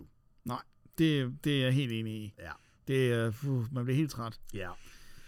Nå. Men det kan være, at man bliver glædeligt overrasket. Men jeg har noget helt andet. Ja. Fordi også på Drawn & Quarterly, der kommer fra Guy Delisle, World Record Holders. Og vi kan godt lide... jeg kalder ham altså Guy, jeg ved ikke... Ja, fordi han er jo fransk, fransk-kanadisk. Så det er Guy Delisle. Guy Delisle. Ja. Og vi, altså, jeg tror, vi snakkede om hans Factory Summers, vi glæder os til sidste gang. Ja, havde du læst den? Var det en sommerplan? Jo, og den er virkelig fed. Den nåede ikke lige med i top 10, fordi det viste sig, at der var så mange andre ting også. Men den var virkelig også solid, og jeg tror også, den var måske lidt... underspillet, og derfor så, men jeg glæder mig allerede nu til at genlæse den, så, og nu kommer der nyt Gitte Lille, det er jo fantastisk. Det gør der, altså, eller, om det er nyt, de kalder det altså en career spanning collection, så jeg tror, at det, altså, de er sådan lidt sly omkring det, om der er noget nyt materiale, men det er altså 152 siders Gitte Lille historie, som spænder helt fra barndomserindringer til fortællinger om livet efter berømmelsen og altså både nostalgi og nutid. Og det lyder som den der Chris Ware-udgivelse, som også var sådan et sammenkras af alt muligt, som ikke rigtig havde været udgivet før, men som alligevel var... Ja, det kan blive meget godt, og nogle gange kan det også blive herredårligt. Altså, grunden til også... Altså, der er flere grunde til, at jeg glæder mig. Den ene er, at det er ham. Ja. Men jeg synes også, vi har snakket så meget om ham her i vores podcast, så jeg tænker også, at det er en god lejlighed for vores lyttere til, at, hvis den nu bliver god selvfølgelig, at stifte bekendtskab med det, han har udgivet, for det ligner heller ikke, at den bliver særligt dyr. Det lugter af, det er sådan en, der kommer til at koste et par 100 kroner herhjemme i Danmark. Okay, ja. Og der er lidt... Så er det ikke ligesom Chris Ware-udgivelsen. Nej, det er det nemlig ikke. Og der er nogle, man kan se nogle enkelte sider fra den inde på Drawn & Quarterly's side, og det ser som sædvanligt mega fedt ud. Så ny lille Gitte Lille, En lille Gitte Lille. Det er... Jamen, en lille Gitte Lille er bedre end ingen Gitte Lille. Det er det, jeg tænker. Så også en god mulighed for vores lyttere at stifte bekendtskab med ham. Ja. Og altså, der er jo kommet ting af ham på dansk, skal vi også huske at sige. Pyongyang. Ja, er Hostage også kommet på dansk? Jeg mener ikke Hostage, men den er jo helt klart også værd at tjekke ud, og hans Jerusalem er også virkelig god. Altså... Ja. I skal bare samle noget og give det lille op derude, venner. Jerusalem var også den, der vandt en Angoulême. Ja, det er vist rigtigt, ja. I 2012. Fortjent, som jeg husker det. Ja, den er virkelig... Der kan du snakke om at gå på en knivsæg. Yes. I en tegneserie. Jamen, knivsæg, Dennis, det er et godt setup til den næste, fordi det var også noget, jeg overhovedet ikke havde hørt noget om. Storm King Comics er et nyt form for forlag, og det, der er interessant her, det er, at det er Sandy King, som sammen med sin mand, jeg må indrømme, der er ikke noget, der ringer en klokke. Det er Sandy King. Men det er næste navn, der ringer der en klokke. John Carpenter. Oh my god. Manden bag The Thing, som jo nok er verdens bedste film. Hyperbole much. Har simpelthen lavet et tegneserieforlag sammen, hvor de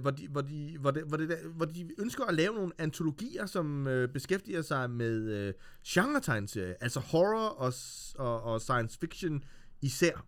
Ja, altså det lyder på mig en lille smule som om, at det, de nu gør i tegneserieform, det var det, der var hans oprindelige intention at gøre med Halloween-filmserien. Ja. Fordi grunden til den tredje Halloween, den der hedder Season of the Witch, som er mega udskilt, fordi det ikke er en Halloween-film, men det er en awesome horror-film. Men det var faktisk fordi, at Halloween-serien var i Carpenters øjne, var det meningen, at det skulle være en ny instruktør, at det skulle være antologifilm, simpelthen. Yeah. Og det blev jo så ikke til noget, fordi Halloween 3 var et eklatant flop. Så i stedet, så gør han det nu i tegneserieform. Ja. Yeah. Er mit bud. Ud fra, hvad vi har info. 40 år efter. Ja, men altså. Men det virker jo ikke som, han har ikke lavet en film siden 2010's The Ward, som var en rædselsfuld film. Og har været lidt mere involveret i de, i hvert fald den første af de nye Halloween-film, ja, som jeg synes var awesome. Det må jeg sige. Toeren Halloween Kills, not so much. Nej, den har jeg god. Ja, der er så mange, der har talt dårligt om den. Så... Se ikke den. Nej, det er der ingen grund til. Og så har han jo selvfølgelig turneret med sit band og spillet sin egen filmmusik. Men altså, det lyder også som om, altså, så udgiver de nogle ting, og de løfter ikke sløret så meget. De nævner et par enkelte tegneserieskaber, som jeg heller ikke kender så meget, men den ene setting er noget med en tegneserie, der handler om slik, som kan få ens hjerne til at rødne med frygt, tror jeg, er sådan synopsen. Og det lyder jo sådan, altså fuldstændig crazy. Fantastisk. Ja, på en fantastisk måde. Og der er flere af deres setups. Altså, de nævner, at horrorforfatteren Keelan Patrick Burke kommer til at skrive nogle af historierne. Yeah. Jeg er ikke sådan super bekendt, men altså... Jeg kender ham, ikke? Det, der er, jeg tænker er kvaliteten her, det er, at altså, jeg er simpelthen så nysgerrig på et... tegneserieudgivelser fra John Carpenter, med udgangspunkt i horror og science fiction. Ja, så håber jeg, at han reelt er involveret. Ja, og det ikke er et stempel. Det. Han har sådan et, han sidder og trykker på hver udgivelse. Ja, jamen, det er rigtigt. Det. Man kan godt tillade sig både at være en lille smule bekymret, men igen, altså... Hvem vil ikke gerne se? Og det kan jo være, at han selv griber pennen på et tidspunkt og skriver et par. Det synes jeg, der vil have god grund til at håbe. Ja, men altså, jeg er meget, meget positivt stillet over for, at han godt kunne have, at det kunne have givet ham noget ild tilbage. For jeg synes faktisk, han har virket skrøbelig i lang tid. Altså sådan rent, helbredsmæssigt har han set meget skrøbelig ud, selvom han jo ikke er super gammel. Altså, nej, han er ikke super ung. Nej, han er ikke super ung, men altså, jeg kender ældre mennesker, der er i bedre form end ham. Ja, de har sikkert ikke taget helt så meget... coke, eller hvad det er. Eller hvad det nu bevidsthedsudvidende medicin i stort 90-tegn. Nej, vi ved det ikke. Det er underrygter. Ja. Men ja, det er spændende. Det kan godt blive, det kan blive godt i hvert fald. Ja. Og så min sidste... Det er, skal vi lige huske at sige, også den sidste af anbefalingerne, yes. De ting, vi glæder os til. Ja, der kommer mere. Altså andre ting. Ja, bare blive hængende. Det kan man også se på spilletiden, bare roligt. Hvad hedder det nu? Den næste, det er Jim Ottaviani, tror jeg nok, man siger, som har skrevet, og så er den tegnet af Leland Myrick. Og det er altså, ja, du læste rigtigt, det er en Stephen Hawking-biografi i tegneserieform. Interessant. Og jeg synes jo, Stephen Hawking er uendeligt fascinerende. Jeg synes også, det var jo utroligt, hvor meget de fik ham til at spille sig selv i Big Bang Theory, at han jo nærmest var sådan fast tilbagevendende gæstestjerne der. Men der er jo selvfølgelig lavet den her film om hans liv her for nogle år siden, Theory of Everything, var det ikke det, den hed? Jo. Men det, der er ret sjovt, det er, at nu har jeg jo kun set forsiden og en lille smule. Det ligner lidt, at den er animeret sådan, eller tegnet sådan lidt japansk. Okay. Altså ikke helt full-blown manga, nej. Men lidt derhenad. Okay. Og det synes jeg er et interessant valg, og er meget nysgerrig på, hvad det går ud på. Men det er simpelthen straight up en Stephen Hawking-biografi i tegneserieform. Og så tænker jeg, så kan det være noget af alt det kedelige science er sorteret fra. Nej, det er gas. Men jeg synes, jeg kan faktisk enormt godt lide tegnede biografier, fordi jeg synes, det kan give et godt drive til historien. Ja. Og det der med, at du kan have rigtige mennesker visuelt repræsenteret, ikke? Det kan jeg sgu meget godt lide. Ja, altså hvis det bliver gjort rigtigt, altså hvor man ligesom har respekt for medier og den måde, man kan fortælle en historie der, ikke? Fordi jeg synes også, vi har set eksempler på katastrofer. Altså. Ja, altså hvor man simpelthen bliver forbundet af alle de informationer, man skal have med, og hvor man bagefter sidder og tænker, okay, du kunne lige så godt have skrevet et essay, og så klaske et par billeder på, fordi det er lidt sådan, det føles, ikke? Ja. Men de rigtig gode af dem, hvor man får begge dele, der er helt sikkert. Ja. Altså jeg vil sige, at den tyske Reinhard Kleist har jo gjort det til simpelthen, altså det er jo hans karriere, er at lave både både biografier om sådan, altså, politiske altså, personligheder. Han har lavet en Che Guevara, tror jeg, eller så er det en Fidel Castro-biografi. Mm-hmm. Og så har han jo lavet alle de her musikbiografier, yeah. altså Johnny Cash og Nick Cave. Og, ja, Nick Cave, som kom på dansk. Ja, og en ny David Bowie. Og de er enormt fede, altså, yeah. fordi han kan lege med at trække... Nu er det for eksempel, når det er musikere, så kan han lege med at trække deres tekstunivers ind i det visuelle yeah. univers. Så dem kan jeg varmt anbefale. Klart. Så den her, det er simpelthen, fordi jeg synes, at Stephen Hawking er en spændende person, og jeg tænker, det kan blive rigtig godt med en biografi i tegneserieform. Bestemt. Jamen altså... Vi kan allerede godt begynde at spare sammen, for der er virkelig mange tegneserier, vi snart skal ud og købe, Dennis. Så det, jamen det må vi gøre. Det er det. Vi må til pengepunkten igen.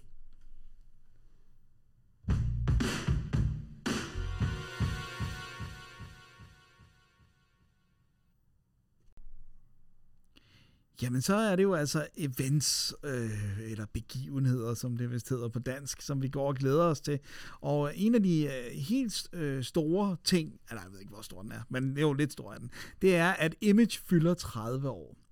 Og ja. Altså, så det er jo ikke så meget en fysisk event, men mere, at de har ligesom allerede... Det er en begivenhed. Og de har allerede annonceret, at det betyder også en tilbagekomst af mange af dem, som ligesom var forbundet med, Image helt fra starten af. Desværre betyder det så også, at Rob Liefeld måske kunne komme i spil. Nå. Ja. Manden, der ikke kan tegne noget som helst. Men som alligevel sælger som skidt fra en spædekage. Ja, men det forstår jeg heller ikke. Men det er jo også nogen som Eric Larson, for eksempel. Og, og Todd McFarlane. Især Eric Larson, synes jeg også. Jeg har ikke fulgt så meget med i Will's Potatio, men det gik op for mig, at der faktisk var ret meget af hans X-Men, jeg egentlig var helt vild med der i 90'erne. Om jeg stadigvæk var lige så vild med det nu, det kan jeg have min tvivl om, men det var i hvert fald fuldstændig uforståeligt på den gode måde. Ja, på den gode måde. Men det er også, det er jo sjovt, fordi at der er jo ingen tvivl om, at alt det, der kom i starten fra Image, var jo ikke nødvendigvis specielt godt. Nej. Men det var absolut nødvendigt at få rystet posen på det tidspunkt. Ja. Men det er lidt sjovt, ikke, at det bliver markeret på den måde, fordi man kan sige, altså det Image, som vi ser i dag, er jo, hvad vil jeg sige, 99% anderledes end det Image, vi så i 90'erne, ikke? Og jo. Godt det samme. Ja, fordi det er jo også det der med, man kan jo næsten ikke rigtig tillade sig at kalde Image for et indie-forlag mere. Nej. Der vil jeg mere sige sådan noget som Valiant måske stadigvæk kan leve, altså ja, noget, måske. Der er større, ikke? Og så for mig er det sådan noget som First Second og Drawn and Quarterly, Fantagraphics og sådan noget. Det er mere indie-forlagene for mig, ikke? Image er for etableret. Men altså, jeg vil bare sige, at jeg håber på store overarm og tasker og punge over det hele. På lårene, på knæene, skuldrene, overarmene. Der er ikke noget sted, hvor en taske ikke ser godt ud. Pæltetasker. Det er virkelig... Og så alle kvinderne skal have vredet deres krop længere, end den fysisk kan lade sig gøre. Ja. Og altså, et gevær bliver altid bedre, hvis det bliver 3 gange så stort. Og det her, det er kun sjovt, hvis man har set Image. Ja, ellers så sidder man og holder sådan lidt. Men jeg Google Image, 90's Image. Så kan vi se, hvad vi mener. Ja, så det er ret, det bliver sgu meget sjovt. Ja, og Eric Larson, det er jo ret vildt, hvordan han stadig tråkker derudad med Savage Dragon, ikke? Jo. Jamen, så synes jeg, vi nævner de to store, fordi den... Altså, den næste, det er også sådan en lidt... det er nær sagt en fiktiv event, men det er det ikke helt, fordi Spider-Man, vores allesammens yndlingsnetskyder, han fylder 60, Dennis. Wow. Ikke? 60 det er år. Vildt. Han er ældre end os, det er meget betryggende, trods alt. Ja, det er dejligt. Og... Der kommer til at ske en hel masse. Vi mangler stadigvæk at se, hvordan man har tænkt sig at håndtere det på dansk. Ja. Men der er blevet rullet på forskellige ting ud, fordi det viser sig også, at Spider-Man 2099, som jo var sådan en fremtidsserie, den fylder 30. Ja. Og Raimis første Spider-Man fylder 20. Hold nu fast. Altså, det er helt... Den har jeg ikke set siden dengang. Nej.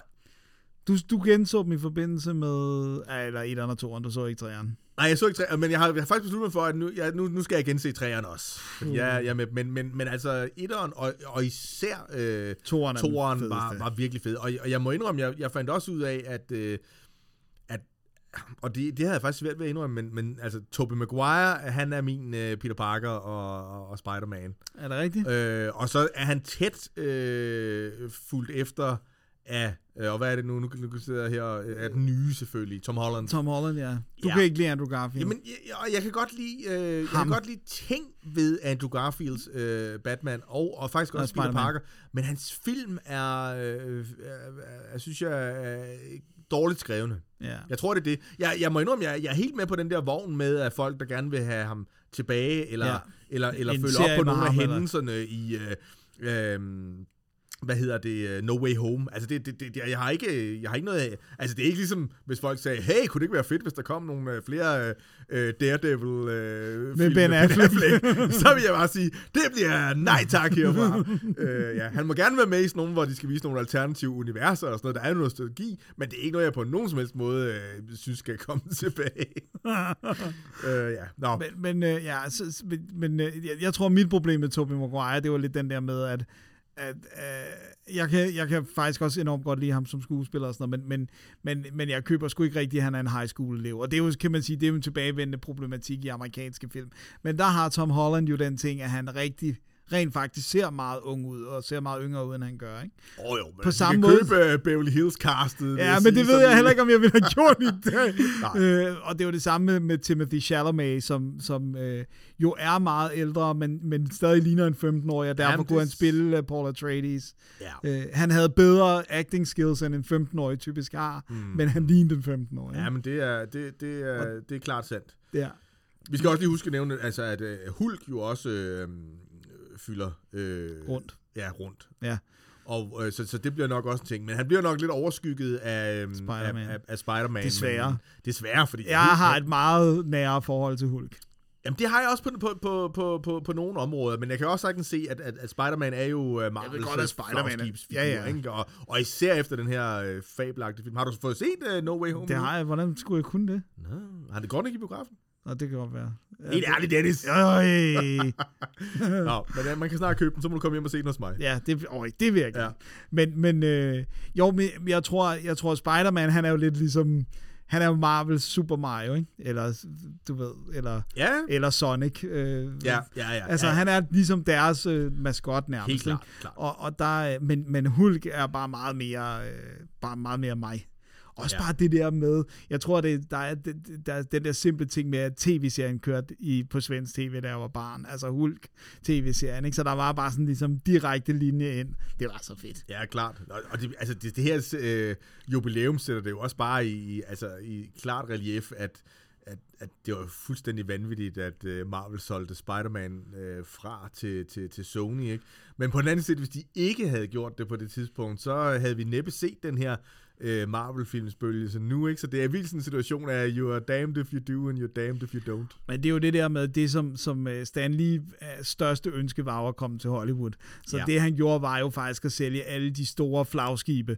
Altså, det er jo altså, de har fået ravet mange af dem tilbage, ikke? Men han solgte X-Men, han solgte Spider-Man, han solgte Fantastic Four. Ja. Det var virkelig sådan, det var jo derfor, de startede ud med Iron Man. Det var ikke, fordi de var sådan, vi gider ikke at lave en Spider-Man-film, det var fordi, det kunne de ikke! Nej. Det er rigtigt. Så, så det er sgu et rigtigt jubilæumsår. Det må man sige. Og det kommer til at gennemsyre udgivelser både på dansk og på engelsk. Så vi kommer også ind på, at der er jo også en virkelig fed Spider-Man-film på vej. Men det skal vi ikke snakke om lige nu. Men nu har vi teaset den. Nu har vi lige lagt i kakkeloven. Ja. Herhjemme, Dennis. Ja. Fordi det er der, vi kommer til at kigge nu. Det er, det jeg glæder mig mest til, det tror jeg er, at der kommer rigtige tegneseriefestivaler igen. Ja. Og jeg tror også især som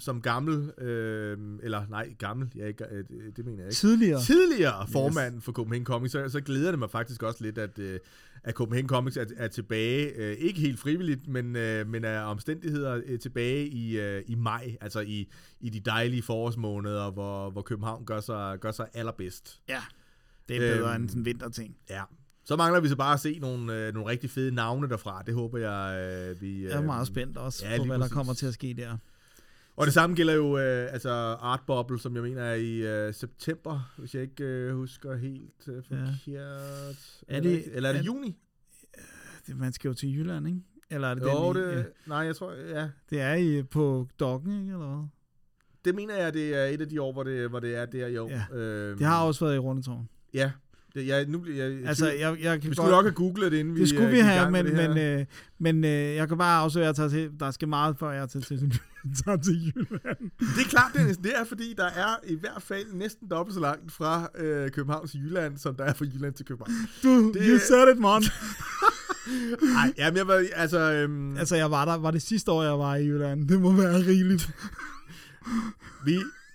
Altså, jeg vil sige, hvis de skruer op for navnene, så er vi der. Ja, så tager vi sammen derover. Ja, klart. Så vi tog ud. Og så senere på året, ja, så kan vi jo så sige, der skal vi jo så put our money hen, og så where our mouth is, fordi der er vi jo involveret i bogforum comics igen, og jeg er involveret. Du er leder, og jeg er, hvad hedder sådan noget? Cooley, er det det ordet? Nej, jeg vil sige right hand man. Ja, det er klart. Det er også, det er det, du er. Now fetch me my drink, boy. Vi kan ikke redde den her. Nogen må klippe det ud i. Ja, nej, det er med at klippe det ud. Det er også sjovt. Nå. Så det ser ud som om, at alle festivaler er tilbage. Og så er der jo altså, alle dem, som virkelig... Altså, Scenefest, hvor vi jo holdt foredrag sidste gang, kommer også tilbage, og... der er allerede annonceret. Bronx, er den ikke lige blevet annonceret? Jo, det mener jeg nemlig også. Så der sker heldigvis... rigtig meget igen, nu hvor vi kan mødes. Og, hvor det lugter af reel samfunds fuldstændig oplukning igen. Altså den sociale del af tegneserien har gode kår igen. Ja. Nu har vi jo haft masser af tid til at sidde derhjemme og bare læse løs. Så kan tegneserie Danmark mødes og stå i hver deres hjørne. Ja, klart. Og det skal vi jo også huske, det er jo her, hvor vi... Det er jo vores podcast, så vi kan jo bare skamløst plukke os selv. Pokker, fordi vi har valgt at dykke ned i Batman. Oh yeah! Oh yeah, på Ørestad Bibliotek. Yes. Og for at det skal være ekstra fedt, så har vi også... Det er åbenbart ikke nok, at vi to står og bræger. Det er jo den triste sandhed. Så vi har allieret os med Bruce Waynes køkken og byder på kanapéer og kava. Altså så altså man får ikke et bedre tilbud. Nej, det vil jeg sige. Det er virkelig. Og vi kommer til at dyrke ned i hans oprindelse, både i virkeligheden og i historien. Hvad er højdepunkter? Hvad er nogle af de fedeste storylines? Skurkegalleri. Og jeg tror også, altså vi kommer nok også til at dykke en lille smule ned i hele Bill Finger og Bob Kane-ting, fordi der er sket et virkelig vildt skift. Det seneste er, at der simpelthen er folk, der begyndte at sige Batman-creator Bill Finger, og så ikke nævne Bob Kane. Ja. Og det er et vildt skift. Det må man sige over tid. Jeg tror desværre ikke noget, Bill Finger eller hans familie kommer til at mærke noget til. Jeg tror, de har mærket lidt økonomisk efter. Jeg tror også, de har fået lidt kickback, men jeg tror, det ikke er... Ikke noget nær, hvad Bob Kane-familien har skovlet ind af penge. Nej. Så det bliver et mega fedt event. Det gør det. Og vi skal gøre vores mega meget til. Og vi håber at se jer alle sammen. Ja. Kom ind og mød os i levende liv. Det kunne være rigtig godt. Ja. Yeah. Er det ikke de begivenheder, som vi ser frem til? Ja, altså... Der er lige en ting til, og den skal måske være mig, der tager... Ja, det skal det nok. Fordi ellers muligvis en lille smule inhabil. Ja, nu er vi inhabil på mange ting. Ja, men den her, der er nu... Jeg er ikke inhabil på den, så derfor kan jeg tage den. Fordi at du har jo løftet et som jeg tidligere har slæbt rundt på. Ja, og derfor er du stadigvæk lidt inhabil, kan man måske sige. Nej, fordi jeg slæver ikke på det mere. Nej. Fordi det var jo faktisk sådan, at noget det, som vi jo også har snakket om tidligere, at da det lå i luften, at Dansk Tegneserieråd nærmest var ved at implodere, så var det jo også meget tydeligt, at det samme gjorde sig gældende for Ping-prisen, altså den danske tegneseriepris. Det er korrekt. Og fordi du jo bare ikke har noget at lave, og bare har så meget fritid på dine hænder, og du gider heller ikke at se din kæreste Lene. Og nej, så, og det er alt for attraktivt at hænge på gadehjørnerne. Ja, præcis. Ja. Så har du altså sprunget til, og du er jo ikke bare sprunget til, du er ligesom tovholder på det nye Pink-team. Det er sådan loddet, der faldet ud, det kan jeg ikke løbe fra. Og det vil simpelthen sige, at vi gudske tak og lov får en rigtig pengpris igen i år. Sidste år var der jo også lidt lovligt undskyld, at der var noget corona, der gjorde det sværere, ikke? Men og det er samme 2020. Der prøvede de at afvikle det digitalt, men det er sgu ikke helt det samme. Nej. Så pingholdet her skal jo også løfte et halvandet år nærmest. Det skal vi. Også i forhold til nomineringsperioder og det hele. Og for at det ikke skal være løgn, så er det ovenikøbet også 10. gang, at pingprisen bliver uddelt. Ja, så der skal også være et eller andet... Ja, så du er simpelthen travlt i gang med at få sikret en jury, fordi det er jo, hvis man ikke kender til pingprisen, så er det jo jurybaseret. Det er nummer 9's anmeldere, som udvælger sådan ligesom grundpuljen af de nominerede, og så er der en jury, som gerne plejer at bestå af nogle deciderede tegneserier, professionelle eller faglige, og så nogen, som har en interesse for tegneserier, men ikke beskæftiger sig med det til daglig. Og så i hvert fald ikke på det. Ikke som professionelt i hvert fald. Klart. De skal gerne kunne lide at læse tegneserier. Ja, som kan give nogle input udefra og fra andre, hvad kan man sige, vinkler. Præcis. Ja. Så det er simpelthen det store arbejde, I er i gang med nu, og der er jo et event inde på Facebook, man kan godt, der er ligesom oprettet ting, så man kan gå ind og kigge lidt mere på det. Kulturhuset Islands Brygge bliver simpelthen den nye venue, ligger rigtig smukt ned til vandet. Ja, og tæt på metrostationer og sådan noget, hvis man lige bor i København. Og Anders Lund Madsen er jo vendt tilbage som vært, så der, allerede der er der jo... garant for en sjov aften, vil jeg sige. Ja. Det så kan vi vist ikke reklamere mere. Nej, så kan vi ikke reklamere mere for det. Så men ping er en ting igen. Ping er en ting. Og det var vist hvad vi ved af begivenheder lige nu. Jeg kan komme en masse, altså helt sikkert. Så der er sikkert masser at se, og dem skal vi nok nævne, hvis vi får snuset nogen op. Fantastisk har jo også længe raslet med sablen omkring, at de også vil lave events, men har været forhindret af corona, så her håber jeg faktisk også, at der bliver fyret lidt op i den her famøse drageklub og hvad... Nå det håber jeg også, at der kommer lidt liv i den igen. Det har jo været sindssygt svært at køre arrangementer herunder. Fordi både det der med, det ved du jo også, både det med, hvor mange man må være, og forhold og afstand, og skal man have maske på, ikke maske på. Og folk køber ikke billetter. Nej, det er en anden ting. Ja, der har simpelthen været frygt for... Men frygt, det skal vi ikke mere nu. Fordi vi skal nemlig videre. Yeah. Comic books made me who I am today.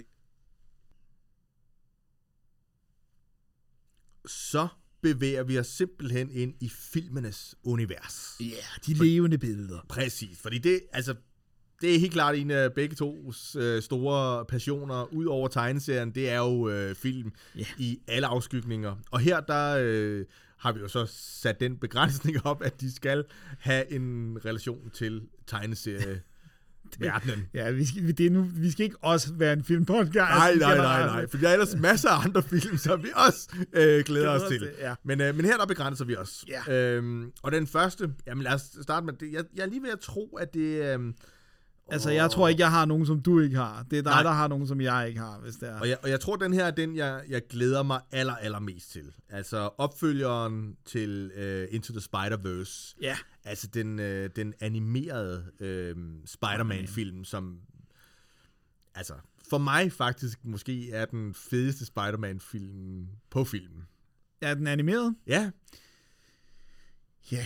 Det er jo nok svært at toppe. Ja, men det, og selvfølgelig er der nogle ting, som den kræver nok mere af sin seere end de andre, ikke? Jeg elsker Into the Spider-Verse. Det, der bare ligesom er balancegang, det er, når alt skal være meta, så bliver det også meget hjerne. Og ikke fordi jeg siger, at der ikke er følelser i den, men jeg tror, der er nogle af de andre Spider-Man-film, som har aktiveret mit føleapparat mere. Ja, men det er måske rigtigt. Men der er ikke nogen, der trumfer på, hvor elegant det er, det der med, det er helt ned i måden, ting er animeret på, der er metaniveau. Ja, ikke? Det er meget nysgerrigt. Hvor mange billeder i sekundet og sådan noget. Klar. Det er helt vildt. Det er en af de... Og der er rester i billedet og sådan noget. Det er virkelig lækkert. Det er en af de der... nu er det jo en rigtig Marvel-film, fordi det er jo en... en Sony-ting. Men den er vist et samarbejde. Men det er en af dem, der sprudler allermest visuelt. Og det kan man godt nogle gange trænge til. Ja. Og det vilde er jo, at den nye film hedder Across the Spider-Verse Part 1. Og allerede der, så kan vi jo regne ud, at der formentlig kommer noget mere. Kommer der mere? Ja, minimum en part 2. Ja, jeg ved ikke, hvor mange, den skal gå godt, tænker jeg.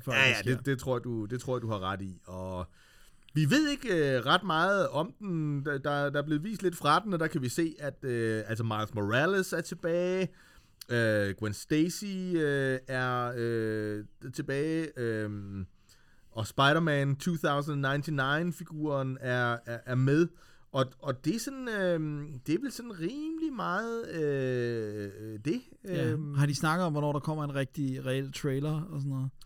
Det kan jeg ikke huske, men det må der jo snart gøre. Ja, de skal jo begynde kampagnen. Altså, ja, der var ikke noget til Super Bowl. Det var egentlig bemærkelsesværdigt, så måske er det, har de valgt at rykke den en lille smule. Ikke? For det plejer jo at være der, man sådan... Men man kan også godt drukne en lille smule i Super Bowl, ikke? Som i øvrigt var vildt underligt, og nærmest alle reklamerne var så afsløret inden den der Super Bowl. Ja. Det var så underligt, det der med Arnold, det der med, var der nogen, der troede, det var en film, hvor han skulle spille Zeus? Altså, ja. Den der BMW-reklame. Ja.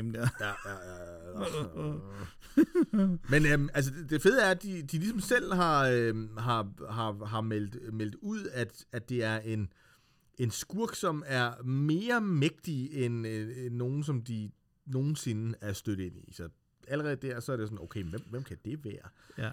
Ja. Og så har de også sagt, og det er jo sådan ekstremt teaseragtigt, at Miles will reunite with some old friends and meet a lot of new ones.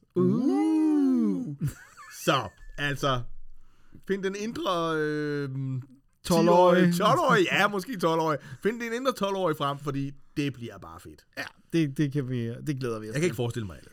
Så, det var den, ikke? Ja, der var ikke mere at sige den. Vi ved ikke mere, jo. Nej. Den næste, det er måske, altså det er nok, jeg ved ikke, om det er den, jeg glæder mig allermest til. Den ligger i hvert fald højt, og det er Doctor Strange in the Multiverse of Madness.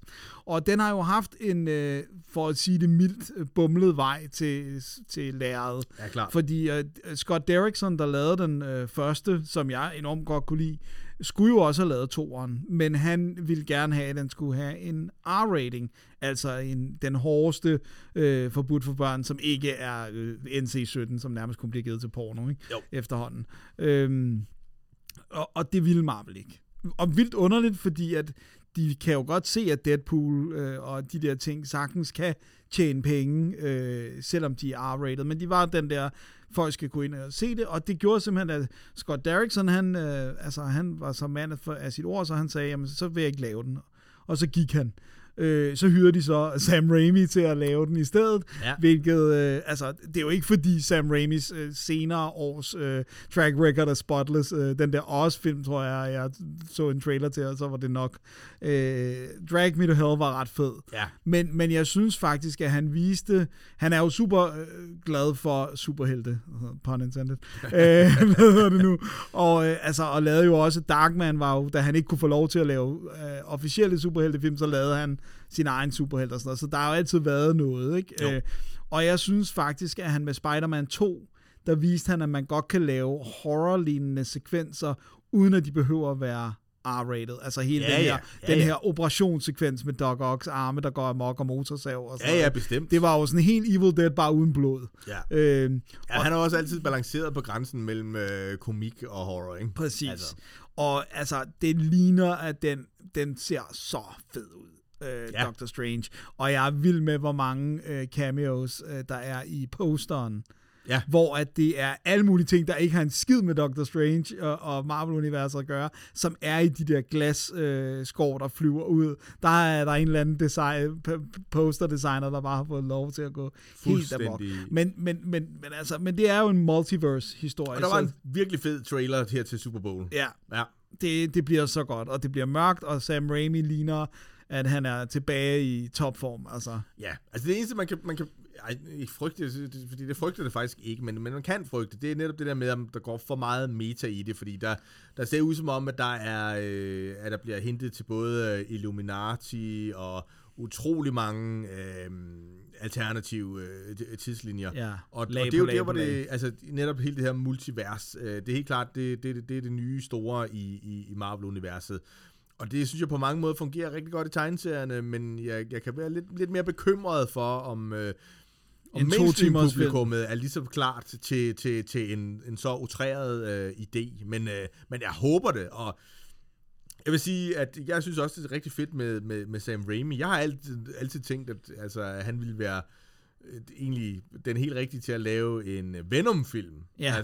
Men det ser ikke ud som om, at det lige ligger i kortene, så lad os nu se, hvad han kan med Doctor Strange. Ja, og selvfølgelig Benedict Cumberbatch tilbage.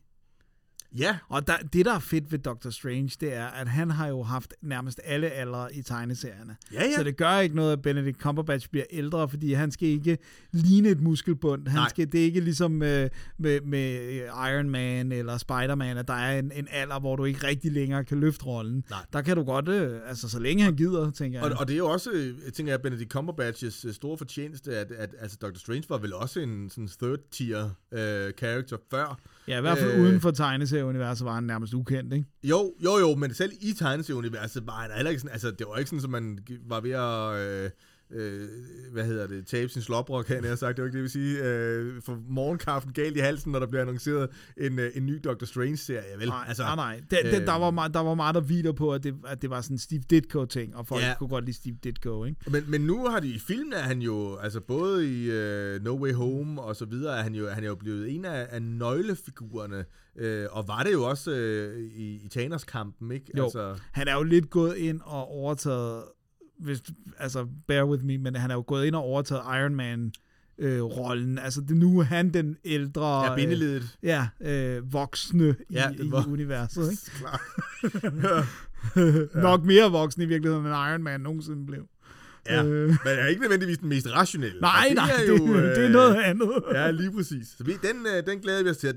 Det ser jo ud som om igen, at det, de satte op i den første Iron Man-film med, hvad er det, han hedder? Chivichy... Ej, jeg kan ikke udtale det navn. Chiwetel Ejiofor. Sådan, Dennis. Ham, der spiller Mordo, han vender jo helt klart tilbage, og der var lagt i kakkeloven til... Ja, det var jo tydeligt, at han skulle være bad guy. Lige præcis. Men det var før, vi vidste alt om alle de her multiverse-ting. Men de har ligesom fået ham inkorporeret i den historie. For han er jo en bad guy i tegneserieuniverset, så det var sådan... Men så er der selvfølgelig kommet multiverse-elementet ind. Så ja, og der er en, jeg har ikke googlet, men der er den her fantastiske enøjede octopus i traileren, som Lego allerede også har været ude at vise det. Der kommer også en Lego af den, der er utrolig meget. Skal du have den Lego-ting, Mads? Ja, det er der nogen, der hævder. Jeg tænker, at vedkommende sidder i lokalet og ikke er mig. Ja, men min bedre halvdel, tror jeg faktisk, er mere begejstret for. Fordi at... Jeg er ikke helt sikker på, om der er klodser nok, til at, som man siger. Godt så, men lad os ikke... Ja, videre lige præcis. Jamen, så tror jeg også, den her er jo også på vores begge tos liste, ikke? The Batman. Yeah! Det er, må jeg også sige, er også en film, som mit forhold... det bliver både... det skifter lidt mellem, om det bliver varmere eller koldere, om jeg glæder mig, eller om jeg er mere bekymret. For jeg må indrømme, at da de i sin tid meldte ud, at den her historie ville handle om Batmans detektivdel, så tænkte jeg, det bliver fedt, og måske kan vi så endelig, bliver det ikke så dystert og sådan. Og så det, der så er kommet frem, ikke, det virker bare som om, at det er mindst lige så dystert, som det er detektiv i hvert fald. Ja, det er det, men det kan godt være en dystert detektivhistorie. Det er sandt. Men det lidt ligner, det er, at detektivhistorien er ligesom Riddlers ting, der bliver lagt ud, ikke? Og så dukker pingvinen op også i en uigenkendelig Colin Farrell. Ja, og der er jo nogen, der stadigvæk hævder, at det bliver sådan en slags udgave af The Long Halloween. Det synes jeg lyder positivt, hvis det er sådan. Men jeg ved ikke helt den vibe, jeg får fra Twitter. Og jeg vil sige... jeg har aldrig været med i det der kor. Hvorfor skal det være ham der fra Twilight og bla bla bla? Han har lavet så meget andet fedt. Han er jo en god skuespiller. Ja. Men jeg synes ikke helt, at han får mig som Bruce Wayne. Det må jeg sige. Han ser lidt for ung ud, synes jeg. Men han ser for ung, han ser, og det er sådan, han ser også for weird ud. Ja. Altså, men jeg har det bare sådan, hver gang så tænker jeg på det der med, det der kor af folk, der gik amok, da Michael Keaton skulle spille Batman. Ikke? Og jeg vil så også sige, at jeg køber stadigvæk mere Michael Keaton Bruce Wayne, end jeg køber Michael Keaton Batman. Som en ældre Bruce Wayne, ikke? Ja, altså, jo. Men der var stadigvæk sådan nogen, som var sådan, det kan kun blive forfærdeligt, og det er jo Mr. Marvel. Der er jeg overhovedet ikke. Jeg er kun mildt bekymret, og jeg håber jo, altså jeg elsker Batman. Ja. Men det er godt nok også længe siden, at jeg har glædet mig til sådan en Batman-film.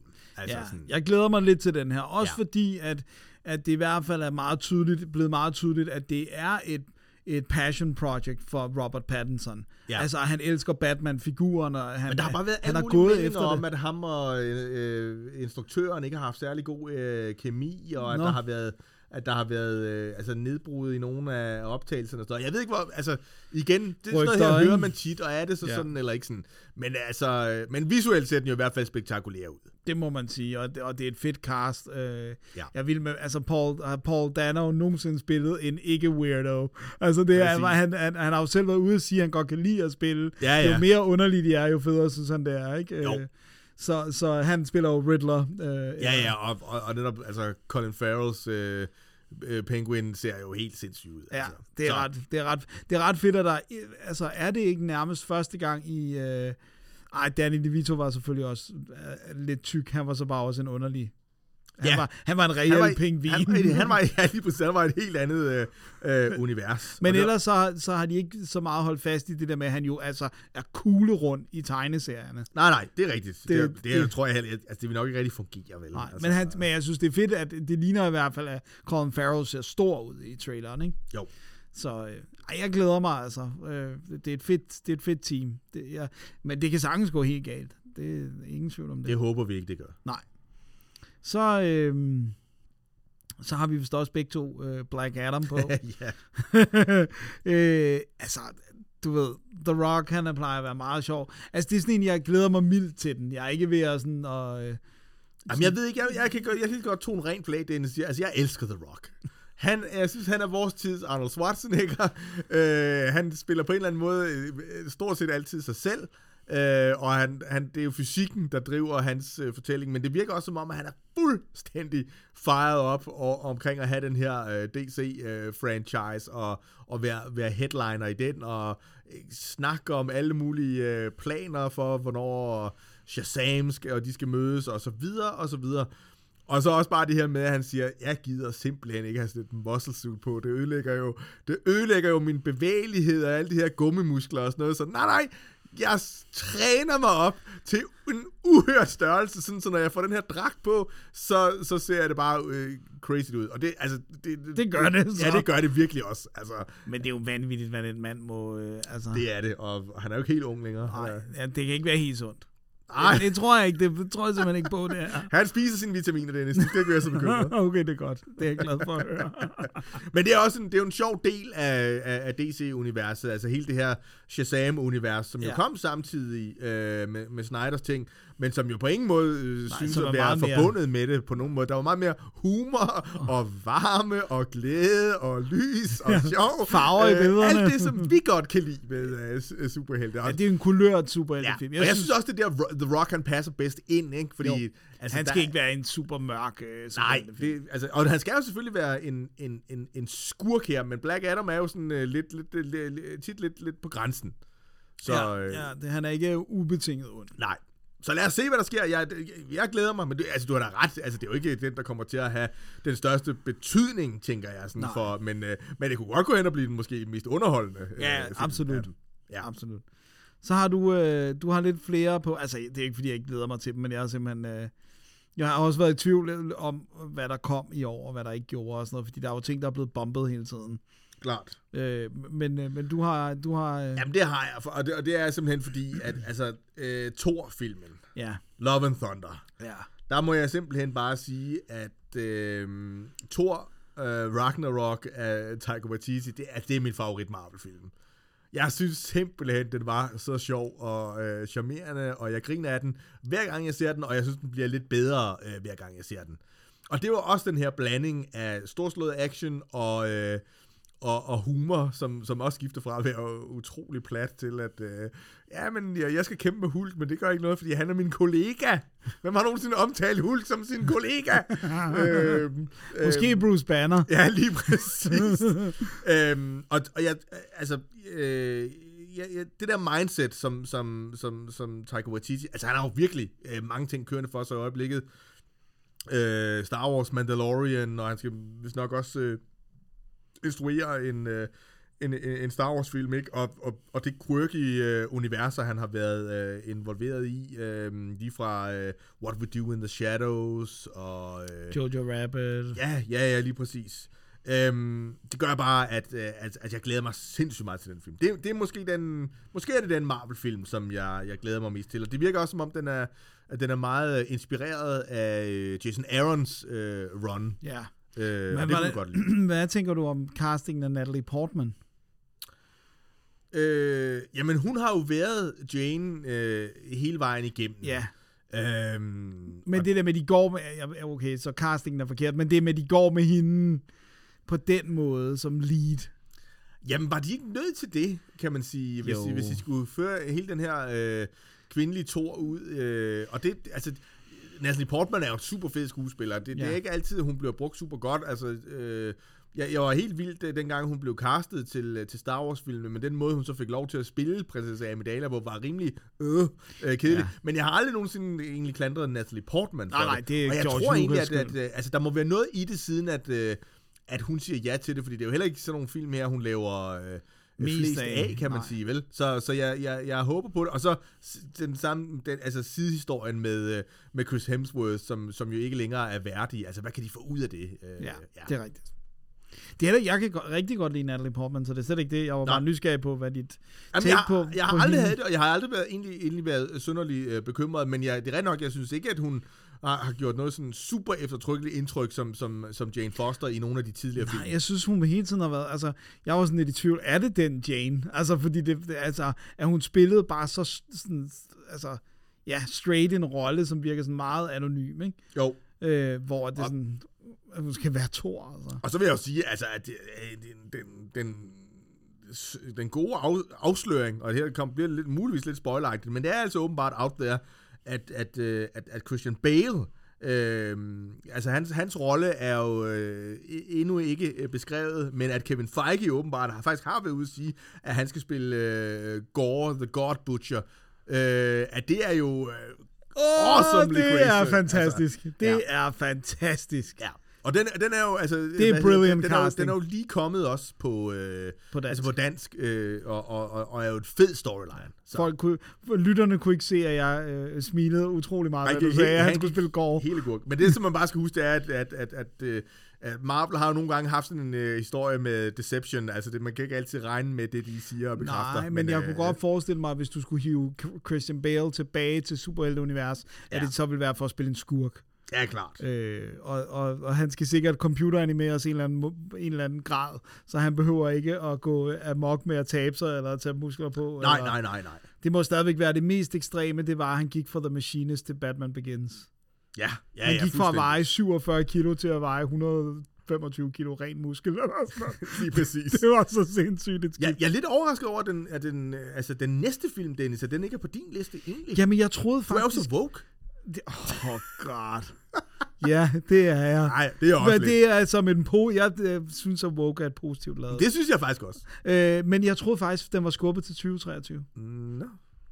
Og så er jeg så heller ikke sådan ubetinget glad for den første, og det er så mere, at den har så mange tekniske problemer. Ja, men altså, jeg synes heller ikke, at den første film på nogen måde var perfekt. Nej. Jeg synes så heller ikke, at den på nogen som helst måde var så dårlig, som nogen udråber den til, og og sådan. Jeg har jo bare sådan, kunne I ikke lige have brugt tiden til at få de der computereffekter færdige?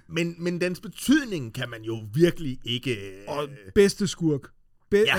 Eneste skurk, hvor jeg reelt sådan en til en fuldstændig forstår bevæggrundene. Ja. Altså det er sådan, hele den der med slaveskibene og sådan noget, fordi det er jo Black Panther, Wakanda Forever, som vi snakker om. Ja. Hele den der med slaveskibene og sådan noget, hele den fortælling der fra skurken.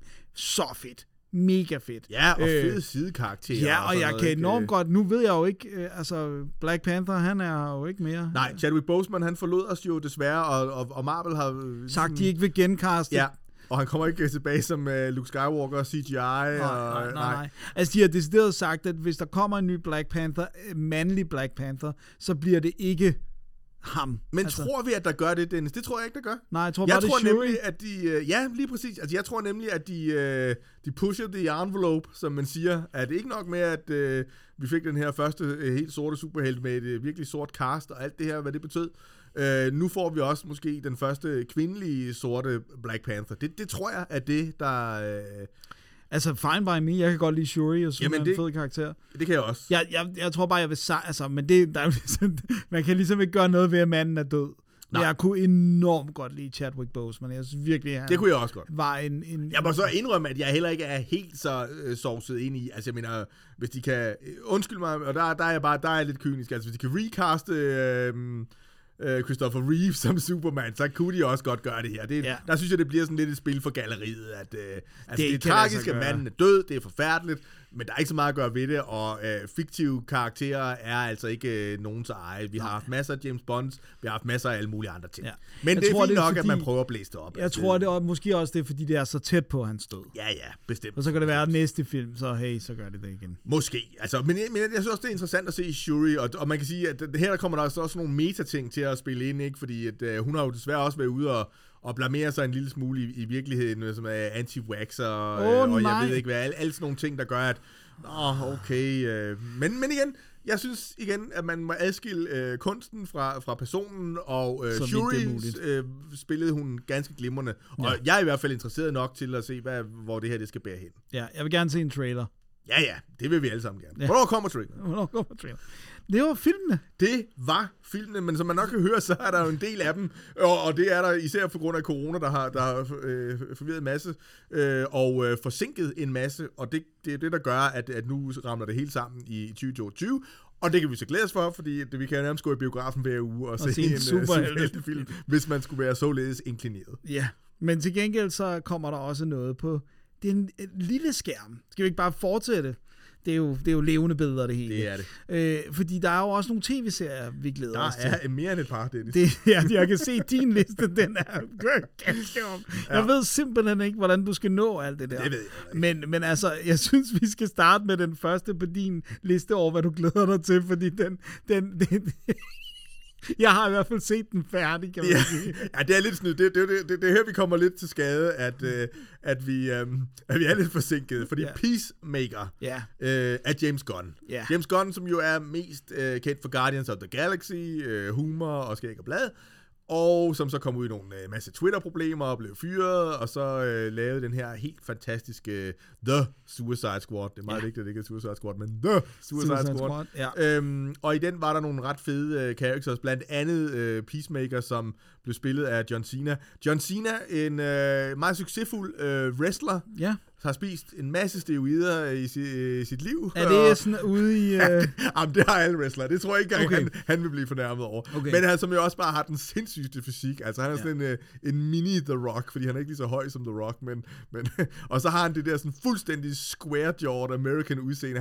Han er firkantet to a fault, altså. Ja, det er han på alle lederkanter. Og jo især kendt for sådan nogle B-action-film.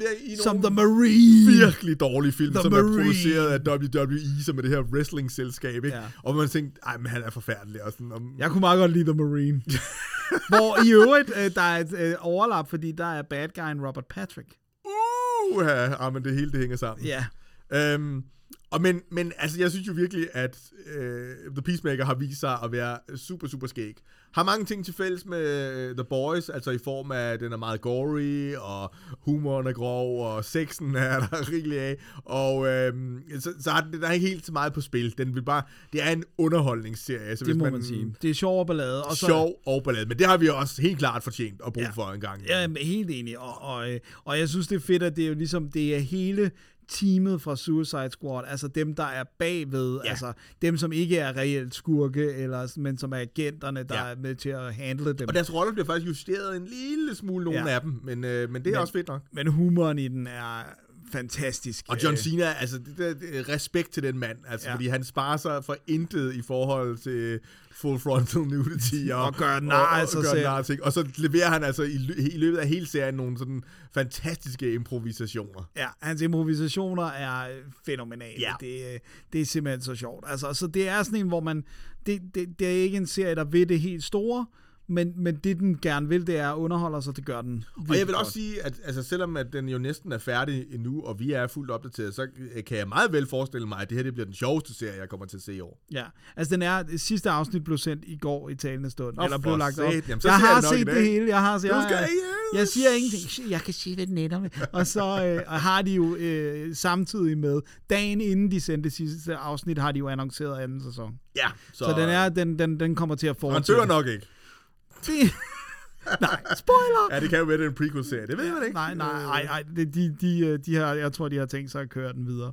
Så jeg synes næsten, man er nødt til, Dennis, at fortsætte her. Ja. Fordi at min næste er også en James Gunn. Men det er ikke en, som jeg forstår det, altså det er lidt svært at finde ud af, hvad det helt præcist er. Ja. Men det er i hvert fald en Guardians of the Galaxy Holiday Special. Ja. Så hvis ikke der var andre grunde, så er der nu gode grunde til at glæde sig til jul. Der er altid gode grunde til at glæde sig til jul. Men jeg tror, at hvis man kender James Gunn ret, så vil der være winks til Star Wars Holiday Special, som jo i øvrigt ejer Disney jo både Star Wars og Marvel. Ja. Så man kunne sagtens lave noget, altså have masser af sjove referencer, ikke? Lige præcis. Og, der er jo bundet alle mulige ting sammen, også sikkert med Thor, Love and Thunder, og så videre, og så videre, og så videre, ikke? Og så tror jeg også... Guardians of the Galaxy, ja. 3. Jeg tror, det er fordi, at 3'eren er lod sig jo vente på, fordi de fyrede James Gunn. Ja. Og nu er den jo så i pipeline, men han skal jo så også lave, både han skal lave anden sæson af Peacemaker, han skal lave alle de her ting, så han er en travlt beskæftiget herre. Han er blevet meget travlt, ja. Og så er det, tror jeg, det er sådan for lige at give, at vi ikke glemmer Guardians of the Galaxy-universet lidt, så får vi lige den her holiday special. Og han er indtil videre, altså en af dem, som jo har formået at komme tilbage fra sådan en cancel culture incident. Ja. Måske var det også, fordi det var højrefløjen, der prøvede at cancel ham. Ja. Og de har aldrig ret i noget. Så derfor så kunne det godt repareres. Ja, lige præcis. Så altså, Peacemaker og Guardians of the Galaxy Holiday Special gør, at 2022 bliver Year of the Gun. Yeah! Så er der den serie, kan jeg godt sige, som jeg ubetinget glæder mig allermest til. Mere end noget andet. Jeg kan simpelthen ikke forestille mig, hvad der skulle toppe den i min glæde, og det er Moon Knight-serien. Ja. Altså, selv efter den første trailer er min glæde, den er ubegrænset. Det ser simpelthen så fedt ud. Jeg er meget, meget spændt på. Det ligner rigtig meget, at det er Jeff Lemires run. Det gør det helt klart. Hvor de leger meget mere med, er han vanvittig, eller er det the real deal? Ja, er det simpelthen en form for personlighedsspaltning, han har, fordi han har de her tre alter egoer. Ja, og helt det her egyptiske billede, eller hvad hedder det? Ja, Khonshu, om han er udvalgt af den her månegud. Ja, præcis. Jamen, det synes jeg også ser super spændende ud. Og så Ethan Hawke som bad guy. Ja, og Oscar Isaac er jo altid fed. Ja, altså. Han er virkelig god, og enormt, virker som et enormt sympatisk bekendtskab. Også det, ja. Oven i købet. Så det ser så fedt ud. Og det er måske, altså, jeg ved godt, det er sådan helt wackadoodle, men jeg tror nok, min yndlings Marvel-figur, det er Moon Knight. Okay. Fordi at altså for det første er han sjældent bundet ind i de store events. Så det er ligesom, du kan godt nøjes med bare at læse Moon Knight, hvis du ved det. Og så er der jo det her fede run, hvor han jo er jøde, der bekæmper nazister, og altså hele det her altså, spekter er jo... apropos repræsentation, det er meget sjældent, at folk brokker sig over, at en jødisk figur ikke bliver castet med en jødisk skuespiller, men det er også spændt på, om de holder fast i hele det her, hele den baggrundshistorie, på altså, Moon Knight. Altså, hvis jeg lige skal knytte et par ord til Moon Knight, så er jeg egentlig også...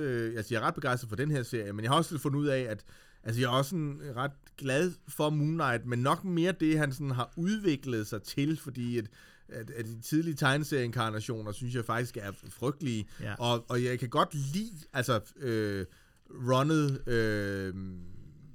som Doc Munch og Sienkiewicz stod for. Men jeg kan også godt mærke, at jeg er ved at genlæse det lidt nu, at jeg skal lidt læse det med den 10-årige masses briller på, og lige huske, hvor var vi henne på den her tid. Og sådan. For der er meget også, altså der er jo noget af det der med, man har altid sagt, at han er sådan en fattigmands Batman. Ja.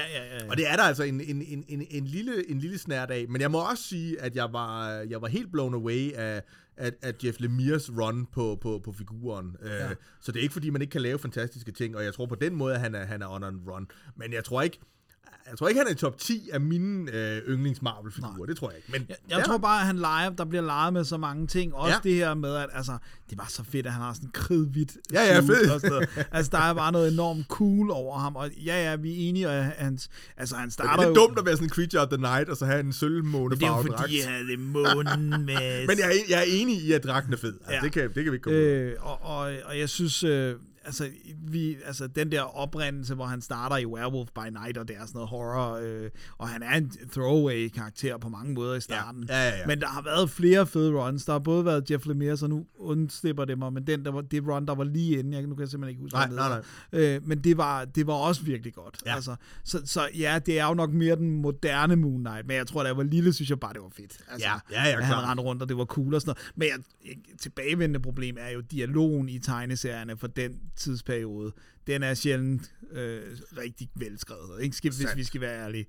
Så jeg er også tidligt i runnet, så jeg håber også sådan, altså sådan som jeg husker det også, at altså, Bill Sienkiewicz giver den også mere gas på den visuelle del og sådan noget, jo længere vi kommer ind i når han runnet, ligesom ikke? Også bliver en mere etableret tegner og sådan noget. Ja. Så Moon Knight, det er den serie, jeg glæder mig helt vildt til. Det kan jeg godt forstå. Så har du noget andet, du også glæder dig til? Ja, men det er... Altså, jeg glæder mig også lidt. Jeg synes, der er masser af ting at glæde sig til, men altså Miss Marvel... Ja. I Kamala Khans... Inkarnation, jeg skulle sige skikkelse, men inkarnation, det er virkelig en bedre. Som jo også er ny, hvad kan man sige, på tegneseriefronten. Ja. Er pludselig en muslimsk... pakistansk, ja. Som får superkræfter... som ikke alle sammen minder lige meget om den originale, og det er jo kun fedt. Ja. Og så er det sådan, det der er det fede ved det, er, at det er en ret fed coming of age, jeg skal finde min plads her, og nu får jeg de her kræfter, men samtidig har jeg også alle mulige andre problemer, og nogle af dem er meget anderledes på grund af mine etniske og religiøse forhold, og mange er fuldstændig ligesom alle andre unge piger, fordi at sådan er det bare. Ja. Super charmerende tegneserie, som jeg nu håber, at de får omsat til en super charmerende, fed tv-serie. Der er nogle udfordringer, fordi at man umiddelbart tænker, at det må blive en meget effektstung tv-serie. Ja. Nærmest en helt af sådan, Star Wars-proportioner. Fordi hendes kræfter er meget sådan, fysiske, og hun får kæmpe store legemsdel og knytnæver, og jeg ved ikke hvad. Men jeg håber ligesom, at der er sat alle sejl, og derfor så... altså, det kan også være fedt med en virkelig vellykket Marvel-ungdomsserie. Ja. Jamen, jeg er helt enig. Det trænger vi også lidt til, faktisk. Igen, ligesom på tegneseriefonden, at der er rent faktisk er superheltehistorier, som er for børn. Ja. Yeah. Det bliver godt. Så er der She-Hulk-serien. Ja, den glæder du dig helt. Den glæder jeg mig helt vildt til. Og, fordi, og hvorfor gør du det, Dennis? Det er fordi, at helt tilbage, Mads, fra da jeg en dag på et loppemarked fandt et blad, der hed Hulky. Ja, jeg tror, vi kaldte hende Hulky. Hulky? Jamen, jeg kaldte hende Hulky. Som det af en eller anden underlig årsag skulle She-Hulk... Ja, det er jo bare Hulk sagt på fynsk. Ja. Hulky. Der var jeg bare sådan, det er fedt, det her. En kvindelig Hulk, what's not to like? Ja. Og så synes jeg faktisk, den inkarnation af hende i tegneserierne, hvor det er... Altså, hvor hun er advokat, og hun simpelthen er blevet infektet af Bruces blod. Og det, altså, der er en mere grundlæggende fortælling på, hvordan hun også er blevet en hulk. Ikke fordi ellers er det underligt. At det er jo ikke sådan, at it runs in the family. Han har været ude for et uheld. Jamen, det er det, jeg altid synes er lidt mærkeligt, fordi hvordan er det nu? Hun er jo... Blodtransplantation. Ja, men er hun ikke også i familie med ham? Jo, det er det, jeg siger. Det er fordi, det er hans kusine. Ja. Men det er jo, fordi, så matcher blodet, Mads. Altså, ja, det er klart. Det er lige derfor. Men det er også... Altså, jeg tog grund til, at jeg ikke nødvendigvis er lige så begejstret som dig. Jeg vil sige, at jeg er også begejstret. Jeg tror også helt sikkert, at jeg kommer til at se den. Men det er nok, fordi jeg altid synes, at alt det der... altså, det er jo sådan lidt sådan en knee-jerk reaction. Nu har vi en fed karakter. Hvordan laver vi en fed kvindelig karakter? Jamen, vi laver bare den samme udgave af... Og så skal vi forresten lige finde på, at hun skal også enten være kusine, eller grandtante, eller et eller andet. Og så... Altså, og så kører den, ikke? Altså, det er... Jamen, jeg kan godt forstå den der med, at det er sådan, man kan tænke det. Ja. Men jeg synes, der har været tilpas mange fede tegneserier. Men jeg synes, det sjoveste, det har været de der 8.000 sure milliard fans på nettet, som ligesom har sagt, Stan Lee vil rotere i sin grav med over en kvindelig Hulk.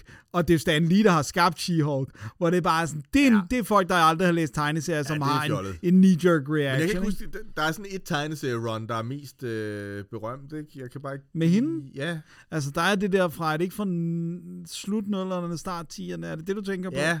Hvor det er det der, hvor hun ligesom er advokat. Og, ja, men der er også en ret stor grad af humor i det run. Ja, altså, det er sådan lidt tongue-in-cheek næsten. Ja, meget. Og jeg tror, at måske det er det, jeg tænker, at måske godt kunne fungere godt i tv-serien. Ja. Men jeg tror... Men jeg vil hellere se en rendyrket Hulk-serie, det må jeg sige. Ja, men den har vi. Ja. Og det er med Luffy. Okay, jamen, jeg rest my case, det er rigtigt nok. Jamen, det behøver vi ikke tale mere om, for guds skyld. Jeg elsker de der billeder, hvor han har helt grønmalet sneaks på, så han kan løbe. Og hans hår er grønt og armen, altså, ja. Nå, men tak fordi du mindede mig om det, Dennis. Det er fantastisk. Noget andet, der er grønt, det er jo som bekendt håbet, der er lysegrønt, men det er Green Lantern Dalen Dulmos. Ja. Yeah. Og den glæder jeg mig til. Hvad med dig, Dennis? Er du on board på den? Du har ikke skrevet den på? Jo, jeg har den. Har du det? Den står lige under Shield. Nej, og den står også på min liste. Ja, det gør altså, den. Men jeg turde næsten ikke skrive den på som en serie, jeg glæder mig til. Simpelthen fordi jeg har for meget investeret i figuren Green Lantern. Og det er uanset om det er Guy Gardner, eller John Stewart, eller Hal Jordan, eller Kilo Walk for den sags skyld, som jeg synes er den fedeste Green Lantern. Hvor er det fedt! Og alle de her ting har... Altså, det er ligesom om Ryan Reynolds, han har ødelagt det hele for mig. Ikke fordi, at jeg egentlig synes, at... jeg synes egentlig, at Ryan Reynolds var en rimelig dårlig Hal Jordan. I hvert fald den forståelse. Men han kunne godt have været en fed... anden Green Lantern måske, men filmen var bare så frygtelig, og alle de her ting, som jeg lige nævnte nu, Kilo Walker, så var frygteligt. Altså, og det gør bare, at den plet, den hænger ved, når man så prøver at sige, nu prøver vi at lave noget andet. Til gengæld, så kunne jeg godt forestille mig, at tv-serieformatet smidt ordentligt med penge efter, og en god showrunner, at det så kunne blive rigtig fedt. Så jeg må sige, at det er en serie, som jeg på en måde glæder mig helt utrolig meget til, fordi jeg synes, at jeg og verden, mest mig, fortjener en god Green Lantern, enten film eller tv-serie, og så bagefter, så kan de bare gå i gang med at lave en ny Iron Fist også, der er ikke nogen, det behøver ikke gå lige så lang tid, og så kører det. Men på den anden side, så er jeg også virkelig nervøs for, altså fordi, hvis den her, den bliver halsløg, altså så kommer der til at gå... Nej, lige præcis. Ikke min levetid, tror jeg. Altså, så kommer der ikke noget ordentligt Green Lantern. Og det, altså, der er jo masser af fede Green Lantern-tegneserier, så det er ikke fordi, det så meget og gør det heller ikke. Også, der er faktisk nogle af de animerede Green Lantern-film, altså, som er rimelig udmærket også. Yes, men det her er faktisk en af de ting, som jeg virkelig, virkelig gerne ville se i realfilm eller tv-serie. Så. Jamen, jeg er helt enig. Ja. Og det, altså, det jeg faktisk ville ønske, de på et tidspunkt gjorde, fordi den er bare så vellykket, det var at lave Danny O'Neill og Neil Adams Green Lantern, Green Arrow run. Altså, Green Arrow, Green men det er også bare svært at gøre nu, ikke? Fordi er det ikke ligesom om, at altså, Green Arrow lige nu, det er ham fra... Hawkeye, men det er også ham fra den frygtelige... nu siger jeg frygtelig, for det synes jeg, den var. Arrow-serie, ikke? Jeg synes ikke, den startede frygtelig. Nej, jeg synes, den blev frygtelig. Og plus, men den var også helt fra starten af... meget soapy. Ja, altså, fordi det er CW. Ja, og det gør bare, at hvem skulle de introducere som Green Arrow, og så især med konkurrence for Hawkeye lige nu. Ja, det var det, jeg tror du ville sige, det der med, at alle vil bare tro, det er Hawkeye, ikke? Jo, hvor det før var, der var det lige omvendt, kan man sige. Præcis. så det tror jeg ikke, de gør, men du har da ret, det vil jeg da også gerne se. Ja, det vil være så fedt, mand. Ja. Have gun will travel. Have arrow. Have arrow will quiver. Hvad hedder det? Oh God. Så har jeg, apropos animeret, den har vi også begge to. Yeah. Altså, endelig får vi noget Batman animated, som Bruce Timm står for. Ja, man kan sige, at den bedste Batman-inkarnation i bevægelige billeder, synes jeg, uden konkurrence... Der er ikke engang nær konkurrence. ...er The Animated Series af Bruce Timm. Altså, det rammer det nostalgiske, det rammer alle de ting, vi godt kan lide ved Batman, og den har både nogle af de dystre sider, men den har også detektiven og den glade Batman. Ja. Den er genial. Den er perfekt. Den er, og hele det der Dark Deco med de animerede på sort papir, for at få det der gotiske. Og...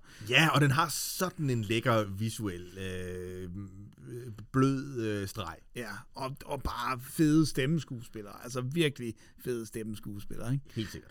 Så jeg behøver ikke engang at vide, altså da jeg så de annoncerede den, så var sådan, jeg behøver ikke at læse noget om den. Nej. Jeg behøver ikke at se trailer, det er Bruce Timm, det animerede jeg på. Og det er bare på tide. Og hvis man ikke har set den animerede serie, så altså både serien og også Mask of the Phantasm, den film med de samme folk, yeah. Fantastisk altså. Den er med i serieboksen, ikke? Mask of the Phantasm. Jo. Ja. Det er det eneste, hvis man skal, og det skal, man skal jo være lidt bekymret, når man har et podcast. Ja. Yeah. Det virker bedst. Har jeg hørt. Okay. Så er det jo, at man siger altid, at man skal aldrig gå tilbage til en fuser. Mm. Jeg synes faktisk tit, at det vil være... Man skal ikke gå tilbage til et hit. Ja, præcis, fordi det kan være endnu... Det er meget sværere at genskabe hittet, end at forbedre en fuser. Ja, det er rigtigt. Og det er jo lidt det, de gør nu, ikke? Og der er gået mange år, og jeg må også bare sige, altså, det er sjældent, at man bliver bedre... med alderen på den kunstneriske front. Altså, I'm sorry to say. Ja. Altså, i hvert fald, du skubber i hvert fald ikke grænserne på den samme måde, når du bliver ældre. Jeg mener, der er masser af forfattere, altså romanforfattere, som holder kadencen. Men det er mere det der med, hvis du skal revolutionere noget, eller hvis du skal skubbe til noget. Og Bruce Timm havde jo også det her, altså var ude for det her fuldstændig urimelige overfald, hvor jeg også bare tænker, har det påvirket ham på måden? Ja. Altså, han lavede jo den her ret fede tegneserie, som, hvor det var brugt med brug af Batman, var historien om det her overfald, han blev udsat for. Ja. Så det er også lidt spændt på, hvordan på den måde, om han er klar til det. Og så er der også gået lidt lummer gammel mand. Der er kommet de der artbooks, som bare er Bruce Timm, der tegner nøgne damer. Ja. Ej, det håber vi er en nebengeschæft. Ja, det... Det håber jeg virkelig også. Men det er altså ubetinget en af dem, som vi glæder os allermest til. Ja. Så har du har lidt flere på din liste. Ja, men det er, altså der er vi nede i nu. Nu er vi nede i boblerne. Ja, nu er det vi altså på bobleniveau. Altså de har jo lanceret, at der vil komme nogle spin-off-serier til den her Batman-serie. Så meget Batman-film med Robert Pattinson. Nej, hedder det? Jo, Robert Pattinson. Bruce Pattinson. Og det betyder jo, at de tror meget på den. Yeah. Og en af de serier, de har lanceret, er Gotham PD. Og straks så troede Mads Bloom jo, at det her det ville være tv-serieudgaven af Gotham Central, som er sådan et fantastisk et Brew Baker og Max Lark run, som fokuserede på, hvordan det er at være en del almindelig politibetjent. Ja, så almindelig som det bliver, når det nu er Inspector Gordon og de figurer, som vi kender og elsker, og nogen også hader. Mm. Men det er det så ikke. Nej. Men det er en serie, som tager udgangspunkt i hvad hedder han? Jim Gordon. Ja, Gordon, ja. Før han er en commissioner. Ja, og som så vil undersøge hele det her, hvad betyder korruption, og når man bliver udsat for det, og når man er en del af det. Så det lyder jo sådan næsten helt Sopranos-agtigt, men det har jeg lidt min tvivl om. Altså, det bliver en... De har beskrevet tv-serien som en kamp for James Gordons sjæl. Og det skal jeg love for, at det er ikke at smøre tyndt. Det smører hele pladen fuld. Så igen er det en af de her serier, som jeg synes lyder utrolig spændende. Men jeg synes ikke, at DC har haft en god track record med deres tv-serier endnu. Altså, der er sådan... Peacemaker er jo måske den... Ja, men den er, hvad kan man sige, passer ikke ind i noget univers på den måde. Nej. Altså, når de name-dropper Superman og sådan noget, så har man sådan lidt svært ved, det kan sgu ikke være Henry Cavill, han snakker om, når han snakker om den Superman. Nå, men det er sådan noget andet, det behøver det heller ikke. Nej. Men det her er jo ligesom sådan en spin-off af en anden ting, og der prøver de ligesom igen at skabe sådan et sammenhængende univers, og det kan jo bare være utrolig farligt. Det kan også være, at hvis det bliver rigtig fed, så bliver det godt. Ja. Fedt. Vi håber. Vi håber meget. Og det i samme åndedrag kan vi jo så nævne The Penguin. Ja. Som jo også er sådan en... Could go either way. Ja. Men det er igen... Origin story på pingvinen, ikke? Jo. Oswald Cobblepot. Og igen...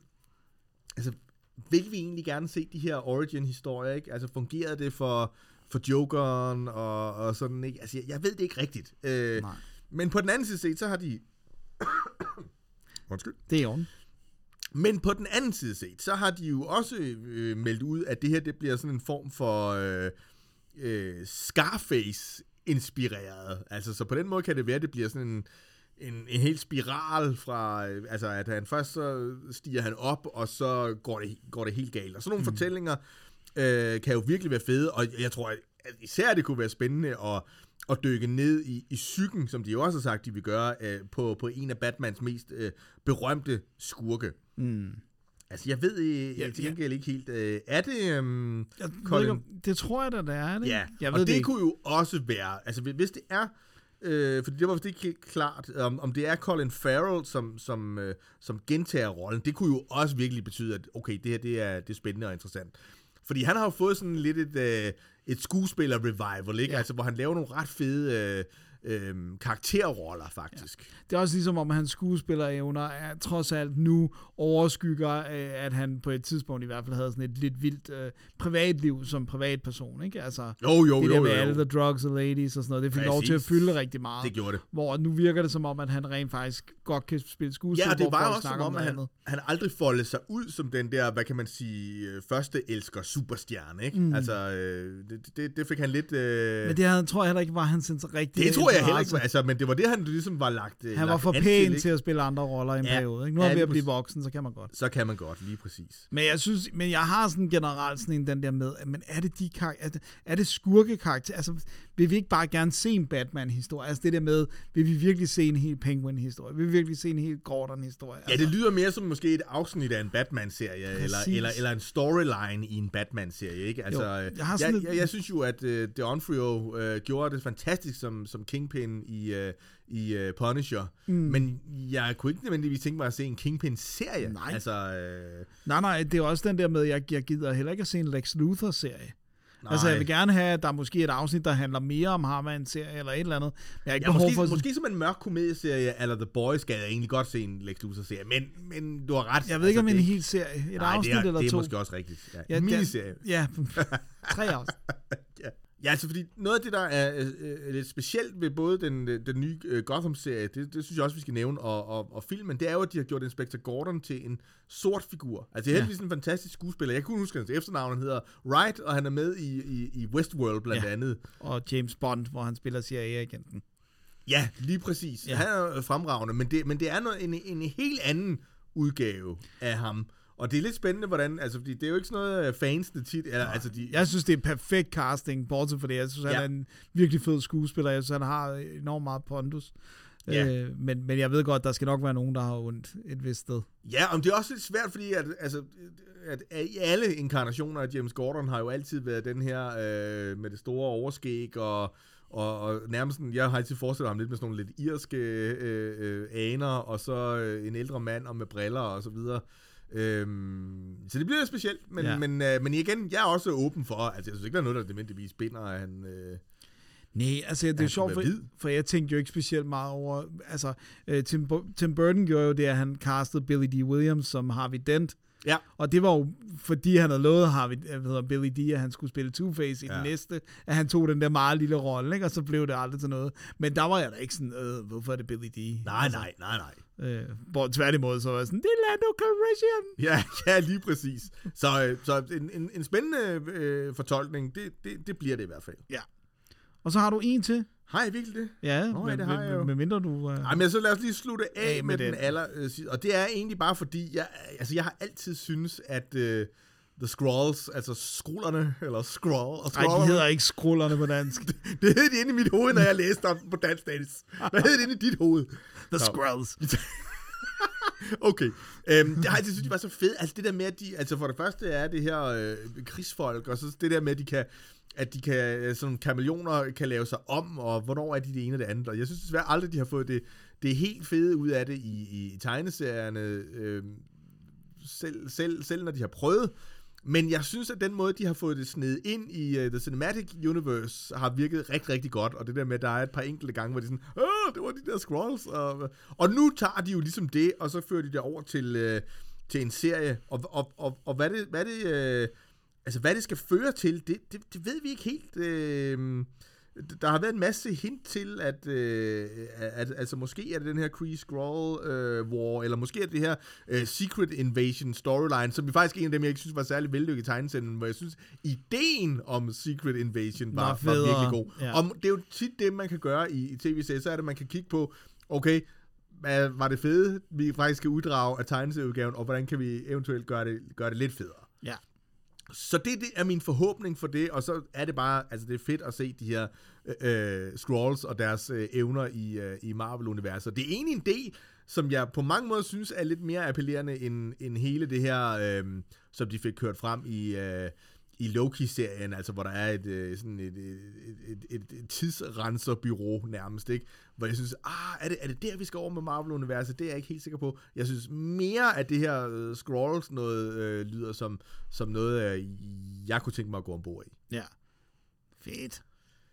Det var vores tv-serier, og det var vel også... hvad vi kan sige og glæde os til. Som sagt, så var det rimelig mange ting. Det her podcast blev heller ikke lige så kort, som vi havde det kan jeg godt afsløre, det blev det slet ikke. Men til gengæld, så synes jeg, vi kom meget godt rundt i, hvad der er for os. Ja. Og glæde sig til. Så hvis du er lige så tosset med tegneserier som os, så bliver 2022 et fremragende år. Yeah. Tak fordi du lytter med.